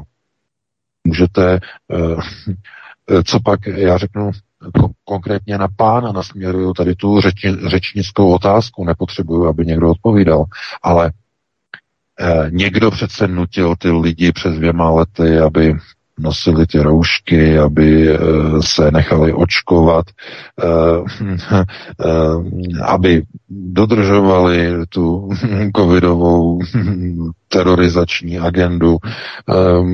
Někdo opravdu jim držel tak ten nůž na krku, a nebo to bylo jenom tak, že ty lidi k tomu byli dovedeni různými podněty a podmínkami, že když nebudeš testovaný, nemůžeš do práce. To znamená vydírání. A já se zeptám, když probíhalo toto vydírání, kolik lidí vyšlo udělat milionové demonstrace v České republice? Milionové, no minimálně milionové, když vám někdo zakazuje jít do práce bez špejle v nosu nebo bez jehly v zadku e, s podivným roztokem, no tak snad to vyžene, ne? Aspoň milion lidí. Jde přece o jejich vlastní život, o jejich zdraví a minimálně o zdraví dokonce i jejich dětí. Je to tak. Kolik lidí vyšlo v České republice do ulic? Nula nula nic, milý pane. Nula nula nic. Pár desítek si vzpomínám uh, okolo uh, Lubomíra uh, Volného a pana Bojka. Pár lidí. A to je všechno. Jak je to možné, že lidi si ne, se neberou za své vlastní zdraví? Jak to, že se Češi neberou za zdraví svých vlastních dětí, za, za, za zdravotní bezpečnost? Experimentální roztoky nechají vpíchávat si do svých vlastních žil, dokonce do žil svých malých dětiček. Nehnou ani brvou. A vy se dovoláváte nějakého paragrafu, že vláda něco ovládá, někde nějakou armádu a podobně. No nezlobte se, ale to je úplně mimo. Ten problém je v lidu, že ten lid zkrátka prochází procesem degenerativních procesů popsaných Kalhunovým experimentem. Eh, ten proces je jasný. Lidé blahobytem indukují degenerativní procesy ve svém genomu. Je to autoregulus mechanismus. Po době blahobytu, po určité době blahobytu, se tenhle ten systém v genomu nastartuje a vede k zániku civilizace. Viděli jsme to i u těch myší, když mají dostatek v, v určitém e, časovém období stále za sebou, nemají žádné ohrožení, mají dostatek, dostatek, najednou se u nich nastartuje autoregulus mechanismus. E, přestanou mít zájem o množení. Začnou se jim měnit pohlavní orgány, nemají zájem o rozmnožování, začínají hynout, nevšímají si opačného pohlaví, vytvářejí e, nereproduktivní svazky mezi stejnými pohlavími. Tohle to všechno způsobuje autoregulus mechanismus e, v genomu člověka, který rozhodne o zániku daného živočišného druhu. A tento degenerativní proces je teď viditelný u veškerého obyvatelstva západní populace. Je nastartovaný. Nic s tím nedokážete udělat. Je spuštěný ten mechanismus. Podívejte se okolo sebe, okolo lidí, co jsou okolo vás. A znovu, přečtěte si moji, moji první knížku Human Ex Machina a je, se obnoví provoz našeho serveru, tak si tam přečtěte ještě ty články a autoregulus mechanismu, ty další, uh, protože to je důležité pochopit. To znamená, v této chvíli už není důvod nebo není čas, prostor křičet na vládu. Ta vláda je obrazem společnosti. Když teď uděláte úplně maximálně demokratické volby, quick, quick volby, rychlé volby. Uh, Fiala je špatný, on to položí, uh, udělají se rychlé volby. Jak to dopadne? No ty lidi tam navolí zase ty samé, anebo jim velice podobné politiky. Oni tam nenavolí alternativu. Oni tam nenavolí národní demokracii, oni tam nenavolí vlastenecké procesy řízení na záchranu národa. Ne, navolí tam zase ty samé politické strany, jenom v trochu jiných kabátcích. Volební sjezd změní předsedu. Místo Fialy tam přijde Vondra do čela. Velký, e, velký pro AMI, že náčelník. Takže co se změní? Nic. Vůbec nic. Takže e, podíváme se tedy na to hlavně z toho, že, nebo podíváme se na ten, e, na ten model e, tedy celého toho politického zřízení jako tak, že v politice platí, že to, co v demokracii je facto je nahoře, to je odrazem stavu společnosti ze zdola. To je prostě realita. A nikdo nikoho nevo, nenutí chodit samozřejmě k volbám, protože chápu, že pro mnoho lidí je to v pozici, že chápou, že ať půjdou k těm volbám a volí jakkoliv, k žádné zásadní změně v té společnosti de facto nedojde. A bohužel s tím je třeba souhlasit. Protože aby došlo k nějaké zásadní změně, museli by lidé se probudit a uvědomit si, že je třeba volit pro národní kádry. Skutečné, pravé, poctivé pro národní kádry. A museli by mít zřejmě i většinu, protože kdyby byli v menšině, bude hrozit jejich skorumpování během několika týdnů, měsíců v tom parlamentu. A pokud se nenechají skorumpovat, budou muset mít tedy dobrou ochranku, aby třeba ti vedoucí představitelé neskončili jako právě zmíněný Jörg Haider. to je, to je s velkým přesahem samozřejmě. Takže takhle bych na to reagoval a pustíme se do dalšího volající. Ano, připraven je další volající. Dobrý večer. Dobrý večer, u telefonu je Petr Luz, zdravím všechny. Eh, krátký komentář, pak otázka. Eh, celá staletí usilovaly různé regiony eh, globální o zničení Ruska. Počínaje Chazarskou díší, konče Anglosasy. Teď to graduje, obrovský tlak na Rusko po všech stránkách poslední story v Německu Eh, které se snaží podsunout eh, jako Rusko, jako teroristický stát. A mám otázku z toho vyplývající. Eh, je možné, aby někdy bez použití zničení světa jadernou výměnou někdo zdolal rusk, ruský národ nebo ruský stát jako takový? To je moje otázka. A budu rád, na od, když mi na to nějak racionálně odpovíte. Děkuji a mějte se krásně, Jas. Petr Děkujem. No, jasně. Eh, podívejte se. Eh, problémem Ruska No, tohleto nejlépe vůbec um, definoval um, filozof Nietzsche, Eh, který vlastně reagoval i tehdy vlastně na velikost ruské říše. A on prohlásil, že největším problémem tedy pruského mocnářství, které vlastně usiluje o dominanci v celoněmeckém prostoru, tedy víte, jako historie Pruska, že, o dominanci, tak, že největším problémem není velikost carského Ruska, tehdy tedy ještě eh, v dobách tedy eh, carské říše, ale problémem je ruský člověk. No a eh, Nietzsche měl v tomhle tom, to by se mělo někam zarámovat, protože to, co drží Rusko pohromadě, to není velikost Ruska, nejsou to ani ty zdroje Ruska, nejsou ta ruská rozlehlost Ruska. Ne, je to ruský člověk. Ruská mentalita. A uh, oni se snažili de facto uh, obsazovat Rusko a kontrolovat i v 90. letech, nasunovat různé demokratické systémy, rovná se korupční systémy, to znamená rozložit Rusko a podobně. Jenže uh, Rusové vždycky, když jim hrozí nějaké vyhlazení anebo likvidace, eh, tak oni zkrátka se semknou dohromady a oni vytvoří neprostupnou zeď. A tohle to vidíme zrovna při tady těch protiruských sankcích eh, v současné době. Eh, Rusové říkají, ty sankce jsou namířeny nikoli proti ruské vládě, ale proti ruskému člověku. Tohle to říkají Rusové proti ruskému člověku. Oni kdyby chtěli ty sankce namířit jenom proti režimu eh, Vladimira Putina, tak by uvalili režim na Putina, uvalili by režim na politiky a eh, na generály a podobně a na různé třeba šéfy zbrojního průmyslu a tak dále.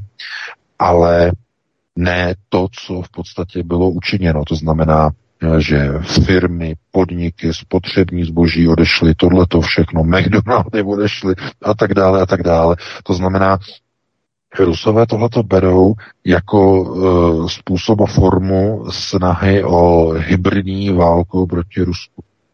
A uh, minimálně ti západní politici by si měli velmi důrazně vzpomenout na ničeho výrok o uh, moci Ruska, že to není ta moc, která ten problém není ve velikosti carské ruské říše, ale v ruském člověku.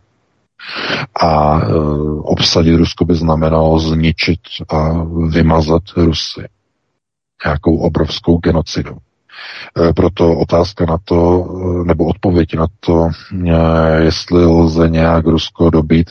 Ano, je to možné jedině tak, že by pozabíjeli a vybili všechny Rusy v Rusku. Plně všechny. A to zřejmě jinou než jadernou výměnou vůbec ani možné není.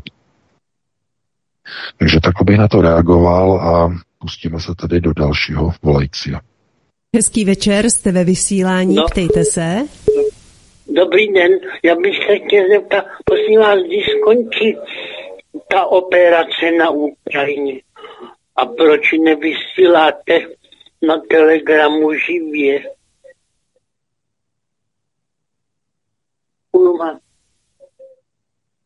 Dobrá, děkujeme Dobře, děkujeme za dotaz. Já děkuji za dotaz. No tak eh, to, eh, když skončí válka vysílání na Telegramu, no tak na Telegramu my nevysíláme, protože my na Telegramu eh, nefungujeme, my nemáme na Telegramu vůbec žádný kanály a žádný, žádný četovací kanály a eh, různé různé akce. Eh, Je, jo, to ještě admin mě nedávno upozornil, abych to zopakoval. Prosím vás, na Telegramu prý je nějaký kanál. Nějaký kanál, který tam má naše logo, AE News a e, jako tam prostě nějaký nejasnosti, že, jako, že tohleto, prosím vás, to je kanál, který provozuje zřejmě, předpokládám, někdo z našich fanoušků, jo, jako, jako nadšenec, eh, tak za to děkujeme, ale my nemáme s tím kanálem nic společného, jo. Já nevím ani, kde to je, já tam nechodím a administrátor tam pouze jednou nakouknul a e, nějak by tam mělo být napsáno, že to je neoficiální kanál nebo fanklub prostě AE News, aby to nedělalo prostě e, aby nedocházelo nedorozumění. Jo, to znamená, eh, my máme oficiální kanály jenom na dvou platformách, na v kontaktě vk.com a na Twitteru. Pouze tam. Nemáme žádný kanál na Telegramu, ani nemáme žádný kanál na Facebooku, tam nefungujeme už tři roky, nic tam nemáme. Pokud někde na Facebooku najdete nějakou skupinu nebo nějaký web, který tam má napsáno AE nebo News, tak to není naše, to provozuje někdo úplně jiný. Jenom používá naše logo. Jo? Tak, aby bylo jasno. No a co se týče tedy uh, uh, války na Ukrajině, no o tom jsme mluvili na začátku našeho povídání, uh, hned na začátku pořadu. Uh, vypadá to, že Západ zkrátka pochopil, že potřebuje ruské zdroje a bude teď velký tlak, především po novém roce. Bude tlak na ukončení války eh, ze strany západních zemí. Bude vyvinutý obrovský tlak. Otázkou je, jestli to dovolí američtí partneři západních velkých kádrů. To znamená, to je to vyplo na velkou, velkou diskuzi.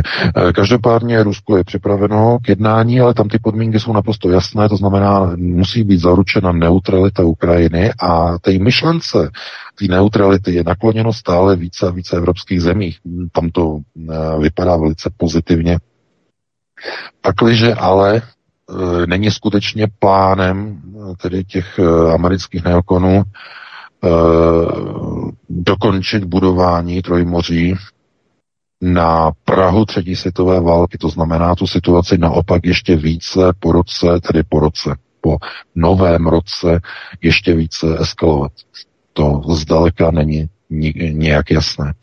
Takže takhle bych na to odpověděl. Pustíme se do dalšího volajícího. Hezký večer, jste ve vysílání, ptejte se. Dobrý večer, posluchač z Lidně. Já jsem se chtěl zeptat a jenom uvedu tu otázku krátce. Před pár dny měl pan prezident Klaus zase rozhovor s redaktorkou, tuším z Blesku, která se ho zeptala, kdo teda má provize a kdo, kdo ty je z těch zisků, která z těch zisků způsobených inflací. A bohužel ta otázka zapadla. Pan Klaus jakožto někdejší mluvčí Davosu se zase tomu jako vyhnul, než aby třeba on někdy zmínil nový světový řád nebo švába nebo tak, tak to neexistuje. Takže mě to zase trošku jako popudilo a dneska, jak pan VK zrovna teď a v první polovině zmínil, že zisky jdou neokonům, jo, americkým. Tak jsem se chtěl zeptat, kdo to jsou američtí neokoni, jestli je to bankéři, nebo NATO, nebo Deep State, jo, nebo prostě kdo to je, protože to je to je, to je ten, to je, tam je to jádro pudla. Děkuju moc krát, budu poslouchat a hezký večer. Děkujeme. Já děkuji za dotaz. Pokud jde o neokony, tedy americké neokonzervativce, eh, tak to jsou ti, které nazýváme pohrobky e, německých nacistů, kteří byli evakuováni tady z Německa v roce 45 v operaci Paperclip do Spojených států. Jsou to potomci nacistů. A neokoni ve Spojených státech dneska zastupují zájmy v podstatě toho největšího korporátního fašismu, který tam funguje a existuje, který kontroluje politické procesy Deep State. A to je vojensko-průmyslový komplex. To znamená, neokonzervativci prosazují zájmy amerického vojensko-průmyslového komplexu v Evropě. Takhle, abyste tomu e, rozuměli. Eh, to je ten hlavní, eh, hlavní eh, model a nástroj, tedy, který oni zastřešují a stropují. No, Doufám, že teda takhle jsem na to odpověděl jasně a byla tam ještě nějaká otázka vedle? Vítku ještě? nějaká Zmínka ohledně Václava Klauze.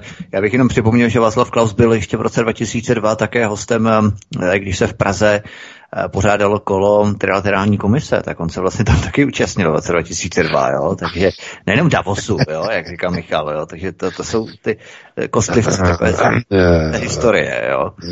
Václav Klaus, eh, takhle, Nekousej do ruky, která tě krmí, nekousej do ruky, která tě hladí. Ehm, eh, těžko by Václav Klaus mohl plivat na Klauze Švába, když hm, Václav Klaus byl v Davosu pečený, vařený, tolikrát, že se to ani nedá spočítat. Eh,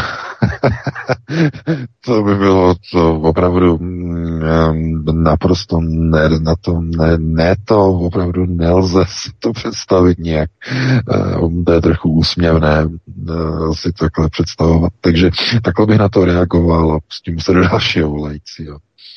Můžete se ptát, hezký večer. Hezký večer všem vestibulu, tady Jirka Hostivář. Chtěl bych se zeptat, eh, jak byste okomentovali eh, návštěvu prezidenta Xi v Saudské Arábii, kde ho přivítala celá královská rodina lečti a jestli to znamená konec petrodolaru. A otázka, máte už nějaký zprávy z Latinské Ameriky? Děkuji, budu vás poslouchat. Také děkujeme. No, já, děkuji, já děkuji za dotaz Latinské Ameriky zprávy. Nemáme nějaké nové, ale co se týče toho nadbíhání Saudů, Číňanů, eh, to je naprosto zjevné. Oni se snaží o nové odbytiště svojí ropy a o vytvoření, o co, o co usilují?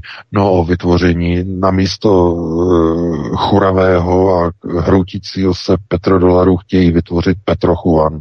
To je naprosto zjevné. To znamená, uh, ropa se bude prodávat za čínský chuan a uh, Čína, co, no, ta bude poskytovat Saudské Arábii zbraňové systémy, letadla, rakety, to samé, co poskytovali američani a od nějaké chvíle už poskytovat nechtějí, protože už nemají tak dobré vztahy se Saudama, jako mývali v minulosti, protože Brandon to dojebal. Tak. Eh, že jo, to je úplně hotový. Eh, z tohoto důvodu, tak vůbec, chápete, když tam přiletěl Brandon, že jo, americký prezident, tak tam prostě málem se skutalo ze schodů, že jo, nic, vůbec nic, eh, ale když tam um, přiletěl prostě si, tak uh, hned prostě červený koberec, že jo, velký vítání a tak dále, tak dále. Zkrátka, tady bych použil takové to vulgární, uh, ale nechci to říkat, říká se silnější pes mr a tak dále. Jo? A to přesně teď platí na situaci mezi v tom, v tom trojuhelníku mezi Spojenými státy, mezi Saudskou Arábií a mezi Čínou. Ta Saudská Arábie ví, kdo je ten silnější pes. Teď v téhle chvíli. Takže takhle by na to reagoval a pustíme se do dalšího volajícího. Hezký večer, ptejte se. Dobrý večer, tady je Gruber Boumír z Brna. Prosím vás pěkně, pane VK, já bych se, se vás chtěl zeptat. Chci se zeptat na Trojmoří. Pan profesor Petr Staněk se letmo zmínil, že může být realitou už za dva roky. Má mít čtyři řídící centra Brno, Bratislava, Vídeň a Budapešť. Jakou územní architekturu může mít asi Trojmoří? Já si slibuju zemské zřízení, což pro šovinistické Čechy znamená utržení Moravy v očech, moravskou samostatnost. Pro moravské patrioty by to znamenalo konec českého jihá. Pan Vítek se jednou z minulých vysílání vysmíval Moravanům, že nemají vlastní inteligenci. Boli by měli, když od roku 1918 prošli několika institucionálními genocidama, hlavně po roku 1949. Já, si, já se upínám k Trimoří jako k restartu Moravy, moravské bytnosti. Pardon, mám problém s dýchavičností. Děkuji, budu vás poslouchat. Děkujeme. Já bych jenom upřesnil, jsem nikdy Moraváky nenařkl, že nemají nějakou inteligenci pro boha, co mi to podsouváte, pane. To jsem nikdy neřekl. Já jsem jenom řekl, že žádným jhem českým netrpíte pro boha, kdo vám ubližuje, kdo vám co dělá. Vy tady makáte v Praze, půl Brna tady maká v Praze a pořád no, budete no. remcat na Čechy. Pro boha přestaňte s tím. Máme jiný starosti, máme tady prostě. energie, inflace, cokoliv. Přestaňte pro boha s tou moravskou jhem nějakým, že tam trpíte úpíte pod českým jhem pro boha. Co to je za hlody pořád dokola. Já už, já už opravdu, já jsem vždycky vytočený, když někdo začne tohleto valit veřejně. Já to opravdu nechápu, ale v pohodě VK povídej eh, v rámci toho Trojmoří.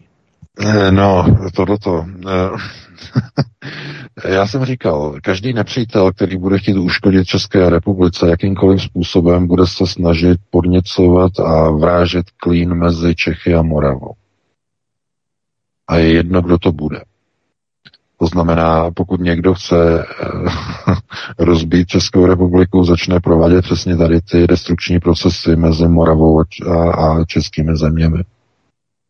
Eh, pokud je někdo tak konceptuálně naivní a chce prostě naskočit na vlnu já řeknu českého šovinismu, anebo na volnou e, moravského a někdy bych řekl až, až příliš exaltovaného patriotismu, eh, tak opravdu si zahrává s rozpadem republiky. Pokud někdo usiluje o rozpad ještě republiky, ještě České republiky, ještě na menší územní celky, než bylo původní Československo, eh, já říkám, to je cesta přesně, kterou, o kterou usilují globalčiky. Rozděluj a panuj. Pokud chcete posilovat, tak to dělejte jako e, bratři Svatopukovi, že? To znamená svazek. Vytvořit svazek, to znamená spojovat se dohromady. Že? svazek svazkové řízení, že aby někdo neřekl, že tady eh, vyzýváme k fašistickým modelem řízením, ale pozor, nacistické, eh, nebo spíš fašistické svazkové řízení, které bylo v Itálii, bylo svazkem tedy státu, tedy elit, bank, korporací a armády že to bylo trojsvazkové řízení, co, které bylo v Itálii za Mussolini. No ale e, ten model, ten, zase to je znova archetypální model, že, e, e, pro ty svatoplukovy, tak e, ty vlastně ukazují, že jeden, jeden prut prostě se slabý, může se vohnout, může se zlomit, ale když je jich víc pohromadě, že jo, tak nikdo s nima nepohne. A takhle to přesně je s tím národem. To znamená, když se lidé spojí dohromady, národy se spojí dohromady, Češi, Moraváci, Slezané, Slováci, že jo, dohromady, tak prostě nikdo s nima nepohne. A když rozdělíte na dvě poloviny, tak už jsou slabší. A když na třetiny, tak jsou ještě slabší. E, chápete? Tohle to přece to nedělají státy, které se chtějí ubránit globalizačnímu teroru. No, co udělá malý stát? Malý český stát, který už nebude mít Moravu, a malá Morava, která nebude mít Česko, co udělá? Budou slabé ekonomicky. První, co bude, bude cesta kam? Kam bude první cesta? No do Londýna. K Mezinárodnímu měnovému fondu. První půjčka. Že? První půjčka, kterou si vzal Havlovo Československo, byla už 6. E, ne, 7. ledna 1990 první cesta e, tehdejšího Jiřího Ditzbíra do Londýna na první půjčku od Mezinárodního měnového fondu. Na si vzpomínám velmi dobře. E, panečko, to byla rychlost. Chápete? Zadlužení. U koho? No, nosaté právo. U nich. A to je nějaký, to je nějaký národovectví, to je nějaké vlastenectví. Malý stát bude potřebovat pomoc od nadnárodních organizací, od nadnárodních struktur a ty vám dají zadarmo ty peníze, ne na úrok, zadluží vás. A budete muset skákat podle jejich a budete mít globalistické jo. Chápete? Ach bože. To je, no to je těžké. Eh, prosazujete konceptuální gramotnost a potom se dozvíte, že eh, někde Česku se žije pod českým jihem a e, polovina Brna pracuje v Praze, což je naprosto pravda. Dokonce polovina české vlády jsou Brňáci, že jo, vys Fiala. E, a, ale někdo prostě to Brno prý utlačuje. Ne, opravdu, to je falešná pozice. A to naprosto to odmítám opravdu, ale opravdu to je falešné. Takže pojďme do dalšího volajícího. Já to beru trochu s nadsázkou. Příjemný večer, jste ve vysílání. Dobrý večer, posluchače z, ze Severní Čech. Zdravím pana Veka a do studia. Chtěla jsem se zeptat, mám informace, že dneska 8. prosince celý Německo dostalo v 11 hodin SMS určitým kodem. Rada bych se zeptala, jestli jde jenom opravdu o nouzový kód, který mají používat občané v určitých nouzových situacích, anebo jestli něco, něco německá vláda chystá, takzvaný ten blackout, kde mají ty lidi jít do paniky, nebo co, co se má dít, co to má znamenat. Děkuju, přeji hezký večer. Také děkujeme. Ne, panika určitě ne, panika. E, jak říkám, tohle to má všechno spojitost s tím údajným pokusem o státní převrat. To znamená, oni zkouší a testují e, informační systémy tzv. centralizovaného systému e, nouzového řízení. E, to, něco podobného máte v Česku, akorát se tam jmenuje jinak, myslím, integrovaný záchranný systém, ne nějak trochu jinak, to tam máte pojmenovaný.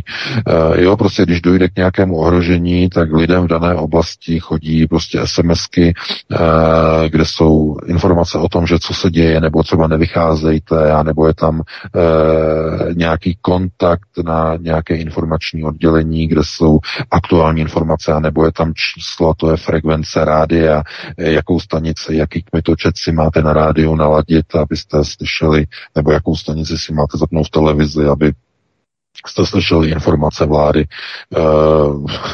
chápete, ten pokus o převrat e, byl zinscenovaný podle mého názoru.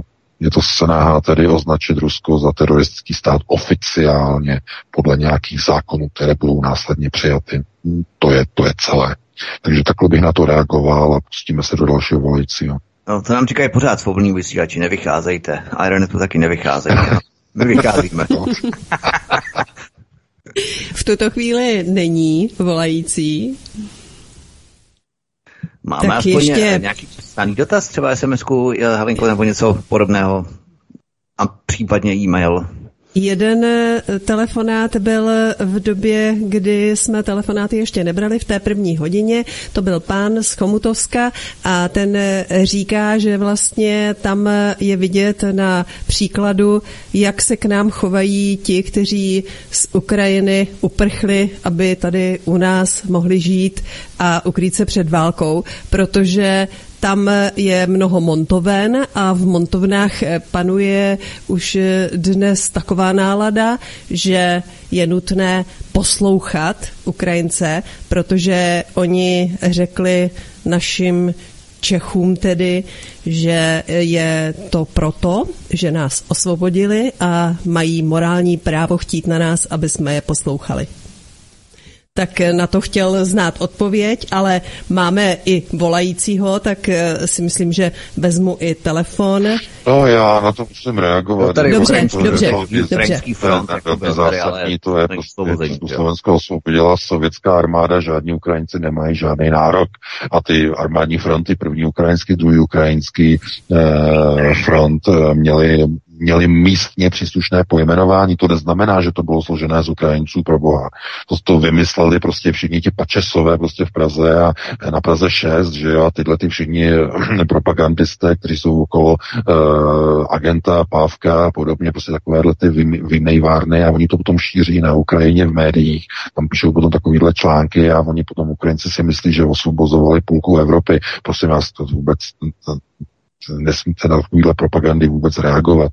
To sovětský svaz a tam, e, že jo, v Praze například byli, tam byli tatarští vojáci, že jo, tam byli z Krymu, tam e, byli e, vojáci, kteří byli z, z, z oblasti Kavkazu, e, front, který přicházel ze severu, tedy z Berlína směrem Praze, tak ten byl převážně složený z národností, které byly za Uralem. To znamená, tam nemělo nic společného s žádnými, s žádnými Ukrajinci. Takže takhle je třeba si to uvědomovat eh, a dívat se na to, neposlouchat prostě nějaké prostě nesmysly.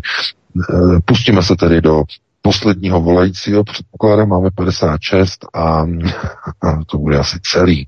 Ano, hezký večer, jste ve vysílání, ptejte se. Eh, dobrý večer, eh, tady Alena.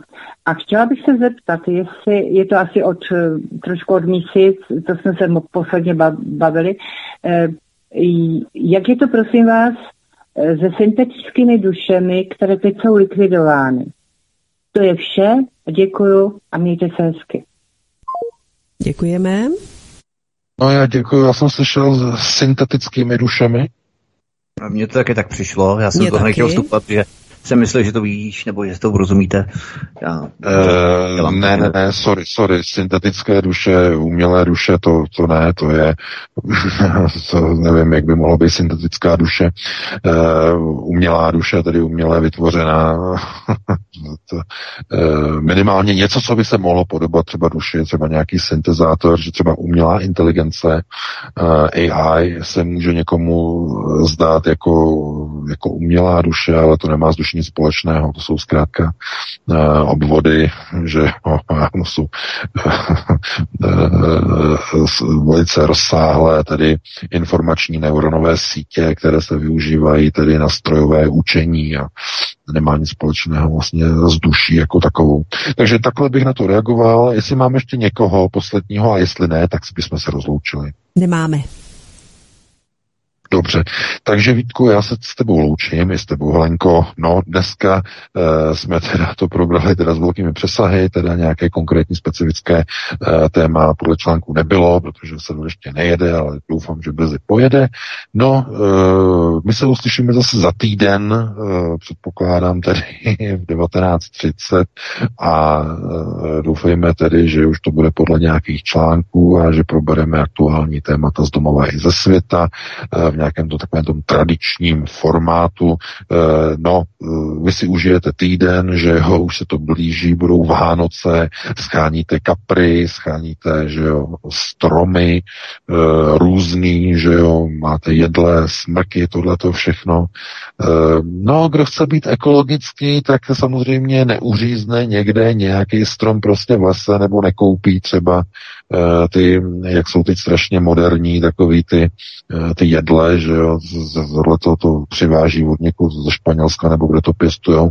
Eh, prostě že jo, ty stromečky necháte prostě růst a domů si nainstalujete nějaký stromeček z umělé hmoty, že jo, můžete ho mít každý rok úplně pořád stejný. Ty imitace jsou dneska opravdu skvělý. Dokonce eh, jako eh, můžete si říct, že máte udržitelný stromek. To je prostě super věc, že udržitelný stromek. I když já chápu, že to kouzlo té vůně nebo že jo, toho aroma, eh, toho uříznutého stromu je okouzlující, takže stejně většina lidí bude mít živé, respektive uřízlé stromy. No, je to takový třeba se zamyslet na tou ekologií, že jo. Ne, ušetříte stromek, pomůžete přírodě. Ale nebudeme tady jet eh, tyhle ty propagandy. Já vám přeju krásný víkend, vy si to užijte, no a přeji vám krásnou dobrou noc. Když my máme, eh, my máme umělý stromek asi 20 let a vůbec jsme o nějaké ekologii nemysleli, prostě nám přišlo šetrnější tak nějak přirozeně a, a nějaké ty Greta agendy eh, jsme vůbec tehdy ještě neřešili. Takže VK, moc děkuju, mě se moc krásně, ty Helenko taky, mě děkuju a i vám, milí posluchači, že nám telefonujete, že nás eh, podporujete, že nám sdílíte naše pořady a že nás samozřejmě i eh, sdílíte z kanálu Odyssey, kam za chvíli pořad umístíme do archivu, takže si ho poslechněte ze záznamu a zdravíme tím pádem všechny. Nezapomeňte v pondělí od 19 hodin večer premiéra pořad s Nelou Liskovou, další informace ohledně Ukrajiny, ohledně synchronizace a sjednocení vzdělávacích systémů ve škole v rámci České republiky a, v rámci České republiky a Ukrajiny. O tom nejenom budeme hovořit, ale budeme hovořit i o dalším trestním oznámení za podporu nacismu Ukrajině a to je prý špatně a proto bylo na Nelu Leskovou podané trestní oznámení, protože podporovala, respektive protože sdělila, že nechce a že jsou špatně ukrajinští nacisté. Takže to jsou neskutečné informace, o tom všem budeme hovořit pondělí od 7 hodin večer. Mějte se moc krásně, příjemný večer, případně dobrou noc. Já se přidám také k té informaci o vánočním stromku. Máme také 20 let umělý stromek a pokud chceme atmosféru, tak chodíme do lesa. Tolik dnešní hovory u Klábosnice a neb co týden Co do kostela. Já také děkuji za zajímavý večer VK Vítkovi, ale kostele i... budou Ukrajinci, určitě, Ano, ano. tam budou vybírat nějaké příspěvky, určitě. Tak. Jo, jo, jo, jo, ale to bude pravoslavný kostel. Jo, jo. No, tak, jo, ano, ruské ještě každému tak. Děkuji vám všem, kteří nás posloucháte, voláte a pořád svými otázkami také směrujete. Přeji hezký zbytek večera a nezapomeňte, příští pátek vysílá VK opět hovory u Klábosnice na svobodném vysílači CS. Do té doby naslyšenou. Prosíme, pomožte nám s propagací kanálu Studia Tapin Rádio Svobodného vysílače CS. Pokud se vám tento nebo jiné pořady na tomto kanále líbí, klikněte na vaší obrazovce na tlačítko s nápisem Sdílet a vyberte sociální síť, na kterou pořád sdílíte. Jde o pouhých pár desítek sekund vašeho času. Děkujeme.